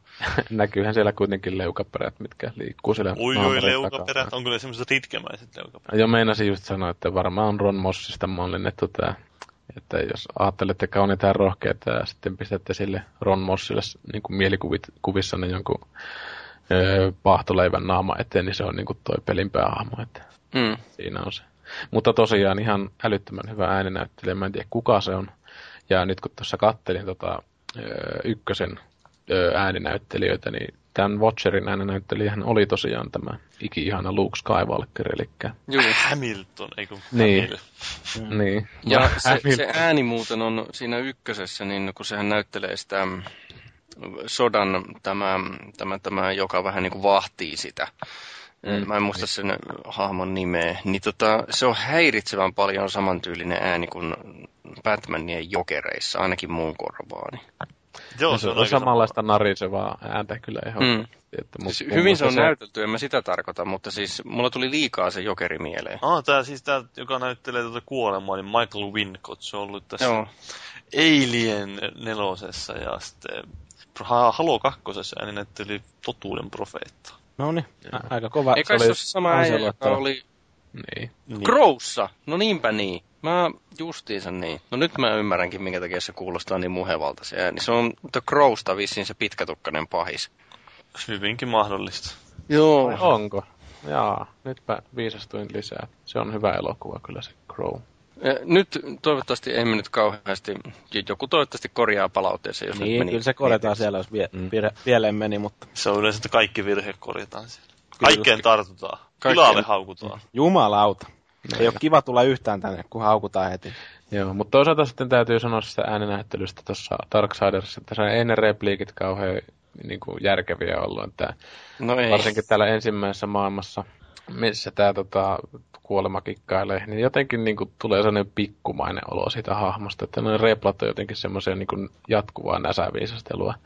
Että siellä varsinkin nämä tämmöiset maker-rodun tyypit ja niin kuin taistelee omassa kuolevassa maailmassaan, niin jotenkin tulee niin kuin näsäviisastelemaan ja vääntämään semmoista, se ei ollut niin kuin huumoria, vaan semmoista niin kuin jotenkin, no ehkä se kuuluu se hahmoon semmoinen tietynlainen lakonisuus, että kuolema päättää kaikki luvut ja sen jälkeen ei ole enää mitään ja millään merkitystä niin kuin ajatteluun tämmöinen. Mutta mua häiritsi jotenkin silleen se, että siitä ei niin kuin, tavallaan sitten kuitenkaan viety sitä hahmo, niin kuin hahmona mihinkään suuntaan. Että ehkä se kehittyy tämän ensimmäisen pätkän jälkeen kuitenkin, että täytyy toivoa. Sanoit kumminkin, että sulla on 15 tuntia siinä mittarissa, niin paljon siinä on sitten suurin piirtein, että sä katsellut mistään ennustettu peliä? En mä tiedä, mutta sen mä joskus tosiaan luin siitä ennusteesta tai jonkun paljastuksesta, että siinä pitäisi olla kolme kertaa enemmän tavaraa kuin ykkösessä. Ja ykkönen oli niin kuin kokonsa puolesta jo ihan järkyttävän iso. Että mä vähän pelkään ajatella tätä kakkosta, että kuinka iso tämä on. Mutta toisaalta mä oon sitten valmistautunut jo ottamaan tämän pelkkänä PR-paskana tämän puheen sen maailmanlaajuudesta. Mutta siinähän on myöskin Zeldasta oppia ottaen, niin Second Quest. Mä en tiedä vielä tietenkään, mitä se tarkoittaa, mutta siis nehän on mainostettu just se, että heti kun Joo, toisen Game kerran, niin, niin Aivan. New Game Plussa. Sitähän mä unohinkin sanoa, että se on niinku universumin paras asia missään pelissä, että kun sä voit tavallaan hankkimilla taidoilla lähteä niinku siitä lopetuspisteestä, niin aloittaa niillä sitten sen peli uudestaan, että aseet on kovat ja taidot on kovat, mutta viholliset on tuplasti kovempia. Että Mm, no, siis se on kyllä todella siisti ominaisuus. Melkein Mä pelissä kuin ihan pelissä. älyttömästi, että se ei niinku, monet pelit, mitä on niinku hyviä pelannut, niin ne on aloittanut alusta niinku samalla, sama, niinku saman tien. Eli esimerkiksi joku Resident Evil 4. Mutta ei Mm. sitä niinku ole silleen nauttinut kuitenkaan samalla tapaa, kun ajattelisit, että sulla olisi kaikki ne työvälineet, mitä sä oot oppinut jo käyttämään. Eikä tule sitä vaihetta, että oi hitto, kun pitää mun pelata 10 tuntia, että mä saan jonkun hemmetin vipu, millä saa jotkut punaiset ovet auki tai jotain muuta tyhmää. Kyllä. No, elokuu oli siinä mielessä ihan mukavaa, että kun oli aika lailla selkeät valinnat, että mitkä kaksi peliä valitaan tähän kuukauden julkaisuun, että, että tota, mukavaa, mukavaa puhua. No, eh, no Sleeping Dogs ehkä tästä parista oli himpun verran heikompi, mutta kumpikaan ei ollut kyllä missään nimessä huono peli. Että kyllä varmaan meidän raatimme suosittelee kumpaakin, mutta sitä Sleeping Dogsia ehkä vähän, vähän pienellä varauksella, että jos on kyllästynyt GTA-formaattiin, niin te, ehkä kannattaa harkita sitä kahdesti. Niin.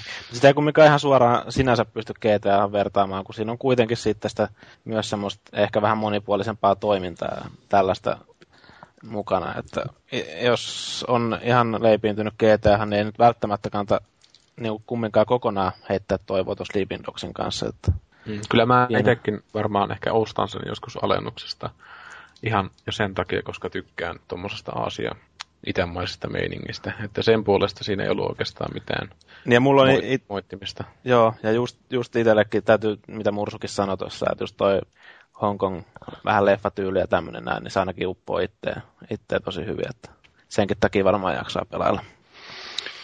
Hyvä Kyllä, kuukausi. kyllä. Pelaaja Hyvä on kuukausi, kaiken joo. puolin. Mutta on ollut Joo. kyllä aika helvetin kova vuoski, täytyy Niin. sanoa. En, en Mutta- niin kuin ihan heti osaa vastaavallaista keksiä. Että. No, mutta ensi kuussa, tai tässä kuussa, niin sitten on NHL, että se, NHL. se vet, vittu vetää maton kaikkien muiden pelien jalkoja alta. Että. Joka vuosi semmoisia edistysaskeleita, huh huh. Niin, ja tänä, tänä vuonna ollaan vielä menty niin helvetisti eteenpäin. Mm. Kyllä. Teemulle on animoitu viikset siihen peliin, että ne vipaattaa sillä vaan Play of tuulen mukana. Play No of niin, Week. pojat. No niin, poika, porista perseellä sieltä. Nyt tota, otetaan himpun verran taas jotain kivaa musaa. Mä muuten toivoisin, että jotain kivaa tästä näytä tästä Darksidersin soundtrackista, jos vaan löytyy. Joo, Halo Warsista tulee näytettä, kiitos. No, joo, kiitos. Hyvä, selvä. Voi Ja pienen musapläjäyksen jälkeen niin tulee peräti kahden jakson palautteet, eli jakso 74 palaute ja sitten vielä tämä jälkimmäisempi synttäriä. spesiaali, niin, spesiaalipodcastin palaute myös. Eli stay tuned.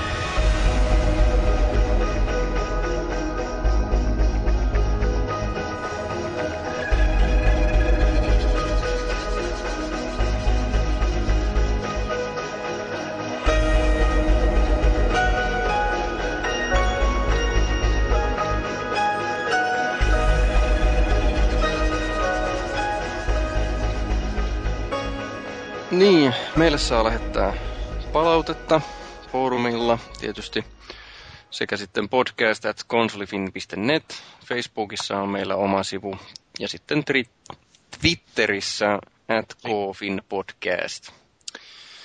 Ja jos lähdetään käymään näitä palautteita ihan järjestyksessä, joita meidän armas Paavipoju on kerännyt, niin aloitetaan siitä jaksosta 74, joka oli tämä Gamescomin livecast.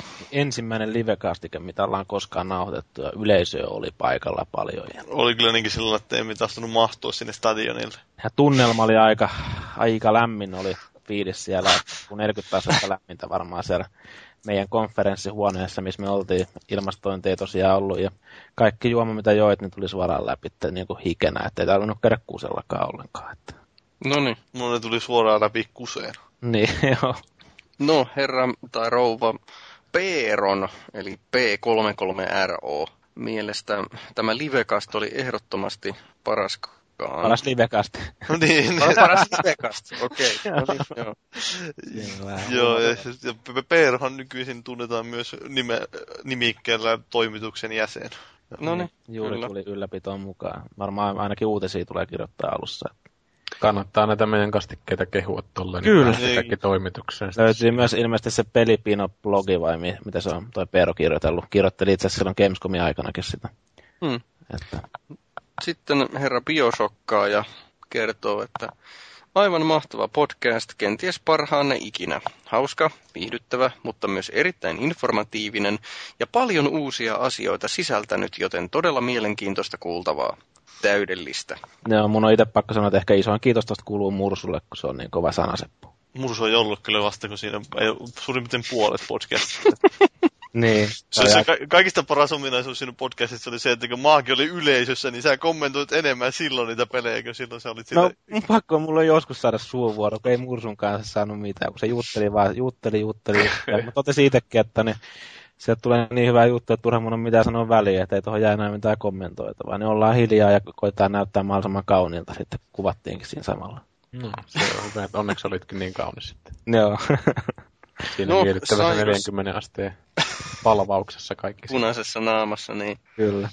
Sairos Ykkönen on meidän vakiokommentoija, muistaakseni ainakin, niin hyvin tietoa tiivistetty tulevista peleistä. Maagiset vs. Pikkarainen NHL-vääntö oli parasta. Hyvä jakso kokonaisuudessaan. Mikäs tämä NHL-vääntö oli? Pikkarainen taisi sieltä taustalta vähän huudella jotain hirveyksiä. Tek- sieltä. tekniikko-ominaisuudessa, että oli niinku kuvaamassa siellä, niin alkoi sitten huutamaan Niin. tästä Kyllä NHL. puhut, joo, siis, joka vuosi. Tai Siis, että nyt on tullut tosi paljon mennyt eteenpäin sen peliin. Että eikö se ole sama tarina joka vuosi? Sama Taisi- Tarina. Taisi sitten muutaman kerran jotain kommentoida sen, että haista vittu pikkarainen. Tai jotain. No, siitähän saatiinkin nauruaihetta sitten Kyllä. loppureissulla. Jotain, niin kun Pikkarainen sanoi jotain, niin kaikki huistaa sitä vittu Pikkarainen. No niin. No, sitten on tullut kommenttia myös tästä videokastikkeesta tai videoidusta kastikkeesta. Ja kommentoijana on Marauder Shields. Oli kuitenkin hauskaa nähdä, miltä intensiivinen äänityssessio todella näyttää. Esimerkiksi Paavia tuntui kastin äänittämän, äänittäminen kiinnostavan melko vähän, kun herralla oli iPadi koko ajan käytössä. Mutta komeita miehiä on täällä vielä lisäys sitten. Se oli mun ilmeisesti lisäys. Paavi. Jaha, okei, okay, tunnustit heti. Ma- Maakin lisäys.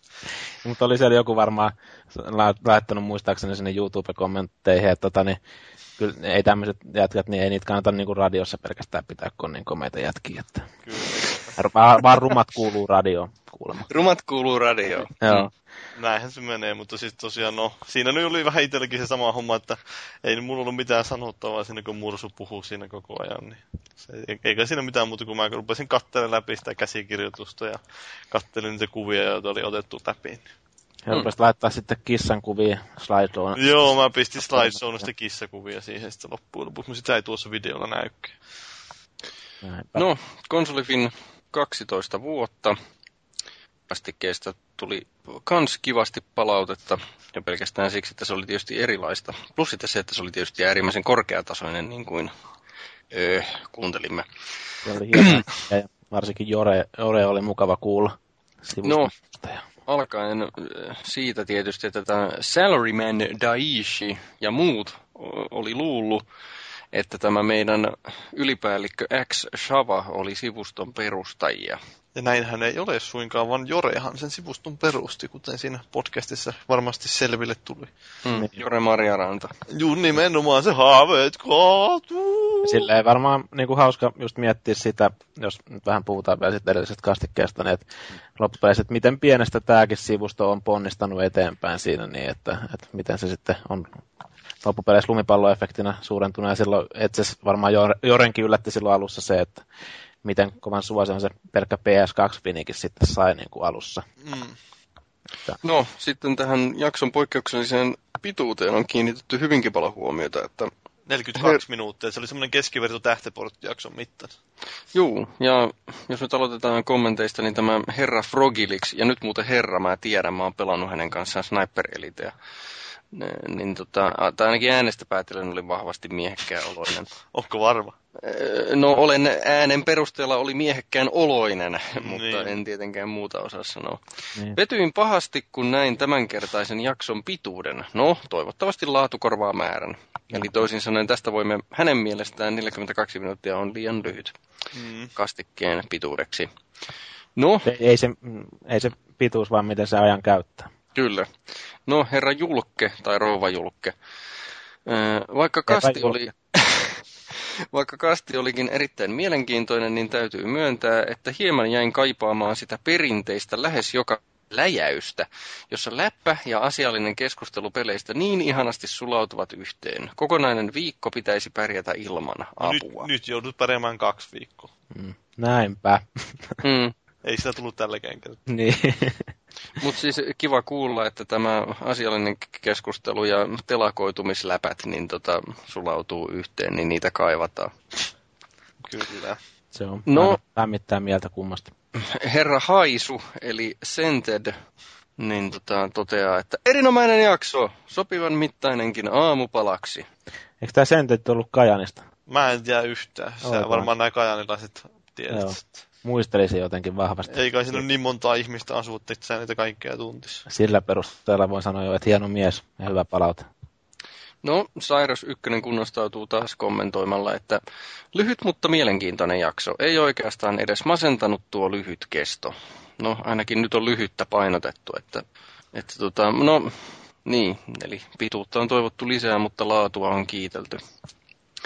No, herra Lartsi on sitä mieltä, tai rouva Lartsi, vitsi. Herra, Lartsi. Okei, okay, herra. Eh, joo, oli erittäin mielenkiintoinen jakso. Nyt vaan joutuu ajamaan liian monta työmatkaa kuunnellessa pelkkää tavallista radiota, mutta parempi antaa teille vähän lomaa välillä. Joskus joutuu kuunnella radiorokkia myös sitten. No ei kyllä, kannata kuunnella radiorockia. Kuuntele vaikka enemmän nostalgia. Niin. Se on no. kyllä pyörin ne samat pistit koko ajan, mutta joutuu sitä heikelää välillä kuunnella kuitenkin, kun se on sua kovin pelimies.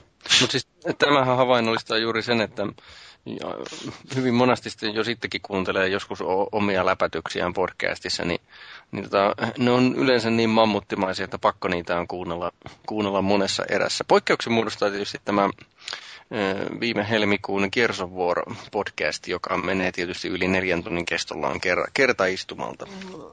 Kyllä, liikahtamattakaan paikalla. Liikahtamatta tulee peräpukamia. Peniskään ei värähdä siinä, kun kuuntelit. On niin kovana ja tiukka. Py- pysyy tiukkana koko jaksoa. No niin. Ja sitten myöskin vakio kommentoijamme SPH. Olisi kiva tietää, mistä se tulee tuo. Sekin oli mukana se tuolla, tulee... se on Simo, tulee nimikirjaimista. Niin, nimenomaan. No niin, Sa- Sakari Pentti Helvinen. Simo-Pekka. Jaha, no niin, okei. Okay. Erinomaisen informatiivinen ja pituudeltaankin. Vaihteeksi oikein sopiva jakso. Joo, tää on Okei, näin. E- eli hän oli siis vähän eri mieltä, että päinvastoin pituus oli oikein hyvä. Että... Joo, siis tämä on näitä ihmisiä, kun kuuntelee harmoniksi jotain podcasteja, niin niillä tapaa olla sitä just niin maksimissaan tunnin mittaan varmaan ne podcastit. Niin. Joo. Mm. SPH oli tuolla Gamescomissa meidän mukana siellä. Joo, istui lentokoneessa, kun tultiin pois, niin mun vieressä. Oi. Pidettiin kädestä kiinni toisemme koko matka. Sitten Jyri oli sen toisella puolella, se istui meidän välissä siinä. Se varmaan vähän tuntuu kiusalliselta istua, kun me pidettiin kielareita Jyrin kanssa. Mutta SPHkin pääsi kokemaan sen, että niin se pääsi kertaistumalta kuuntelemaan koko podcastin, kun se kuunteli sen meidän nauhoituksen. Aivan, aivan. Siinäkin joutui vähän kyllä taukoja oli mukana. Niin oli. No, mutta livenä. Live show. No, kiitoksia palautteista tosiaan ja antakaa tulla jatkossakin palautetta, koska niin kuin on ennenkin sanottu, niin mehän tehdään tätä siksi, että joku näitä kuuntelisi. No ei ei siksi, kyllä. että meillä on itse kivaa läpätellä täällä. Me Tai no sitäkin, mutta ei yksin omaan siksi, että... Me tehdään sen takia, että meillä maksetaan tästä. Joo, okei, sovitaan niin. Ai niin sä et saa rahaa vai? Ai, ai, miten meillä meni tämä palkkauspolitiikka? Joo, kyllä mä itse tani, mä en tee yhtään mitään muuta kuin tani, käyn aina podcasteissa ja muuten makaan sohvalla himassa, että saan sen verran hyvin rahaa. No mä makaan sohvalla koko ajan tällä hetkellä. Että... Niin. no niin. No niin, sitten, Joillain menee paremmin, joillain menee vähän huonommin. sitten helposti unohtuvia viimeisiä sanoja ja ole hyvä Paavi. Mulla ei ole sohvaa. Sulla ei ole sohvaa. Voi. No sitten minä, säkin että, oli. Minä sitten haluan sanoa viimeiseksi sanoiksi, että 75 kiloa meni väliaikaisesti rikki. Paino laski taas pari kiloa, että mä aloitin siitä 62 kilosta ja tavoitteena on se 80, niin nyt mä oon jo siellä Hmm. loppupäässä jo. Mikäs pitkä tää nyt oli? Saanko mä antaa sulle viisi kiloa multa, kun mulla mennyt on 90 rikki vai? No jos annat sen lihaksena, niin kyllä otan Joo, vastaan. mä voin antaa vaikka tuossa hauiksen ympäryksessä. Niin kuinka pitkä mä oon? 182. 182. Sehän on kyllä laiha mies. No niin. Mikä Joo, takia 7, mä- 75 alkaa olla ihan normaali paino sen pituiselle kaverille. Mm. Mä, mä, mä en ole itse muista, että milloin mä oon viimeksi käynyt puntarilla. Että ei kyllä tuu mieleen, että mikä on. Joku varmaan se on jotain siinä lähellä 90. Mm. No, Ollaan Paavin sun- kanssa samiksia. niin, mutta sä oot vaan vähän lyhyempi. No, parikymmentä senttiä lyhyempi, mutta ei se ole niin justiinsa. No, mikä on mursu viimeiset? Suihin otto korkealla. Mm. Mursu, viimeiset sanat. Joo. Haluatko Paavi ostaa multa sohva? En halua sohvaa, ei mulle mahuu tänne. No perkele. Mä oon sitä yrittänyt kaupata hyvin laiskasti. Että se on Kuinka, lähes kuinka monen istuttava? öö, kolme istuttavaa, että se on niinku lähes istumaton sohva. Miten materiaalia? Se on tommosta kangashässäkkää, että se ei ole mikään nahkasauna kuitenkaan. Että hyvin tommonen miellyttävä perseelle.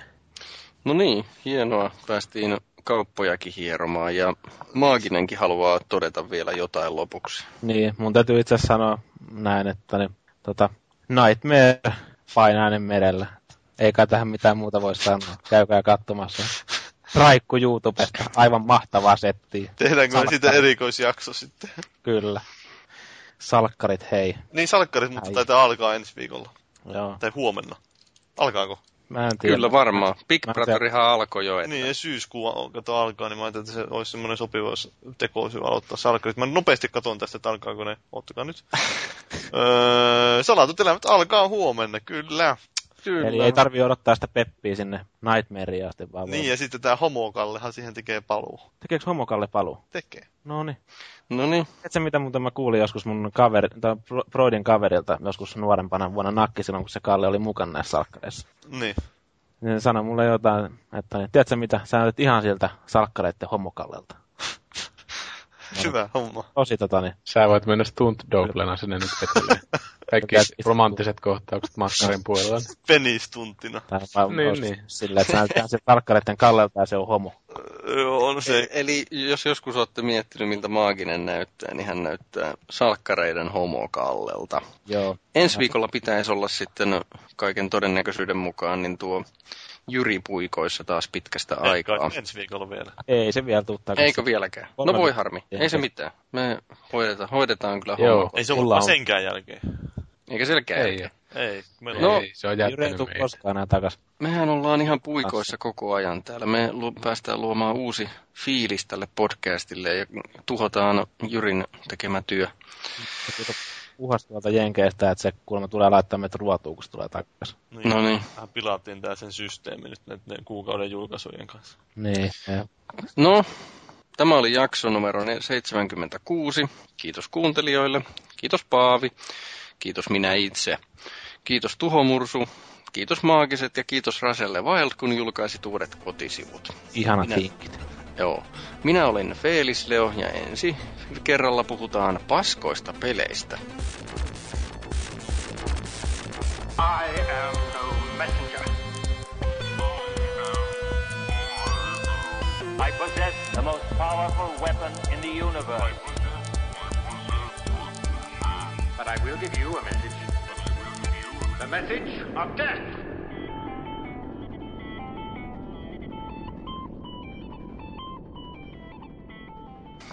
Teillä kumminkin on niitä uusia, uusia enemmänkin, niin No mulla on mullakin uudet. Mulla on just noin Darksiders 2 ja Sleeping Dogs, mutta en mä niistä nyt rupea tuossa alussa puhua. Niinpä. No niin, sanokaa vaan niin. Okei, joo tästä. Mä merkkaan vielä ylös, että mihin aikaan minä lausutaan, niin on sitten kirjanpito vähän selkeämpi. Mitäs, mistä tuo oli? 10, 11. No niin, Konsolifin podcast, jakso 76, syyskuun 4. 2012. pelatuissa peleissä Gears of Waria ja Gears of War kopiota. Uutisaiheessa pävitellään Skyrimin kohtaloa pleikalla. Viikon keskustelussa kuukauden kaksi kuuminta julkaisua. Peli käyntiin. Pyst, pystytkö sä mun ottaa uusiksi? Sulla, se on vähän re, re, repsahti tuo sun ääni jotenkin. Mulla silloin tuli semmonen jännä ihme. Pävitellään. Pävitellään. Ja se, sekin vielä. vielä. Pävi- No hei, mun mielestä se olisi ollut kiva jättää se pävitellään. Mutta voit sä sen sanoa, mutta sulla on mulla vain... Joo, otetaan, no niin, nyt turvatkin tulee. Uutisaiheessa päivitellään Skyrimin kohtaloa pleikalla. Tuliko yhtään paremmin? Uutisaiheessa Jeesus tulee. Tää oli hyvä. Tää oli hyvä. Täm, tämän mä pistän. Joo. Tervetuloa Konsolifinin podcastiin. Tänään on aiheena kuukauden julkaisut tarkkaan ottaen viime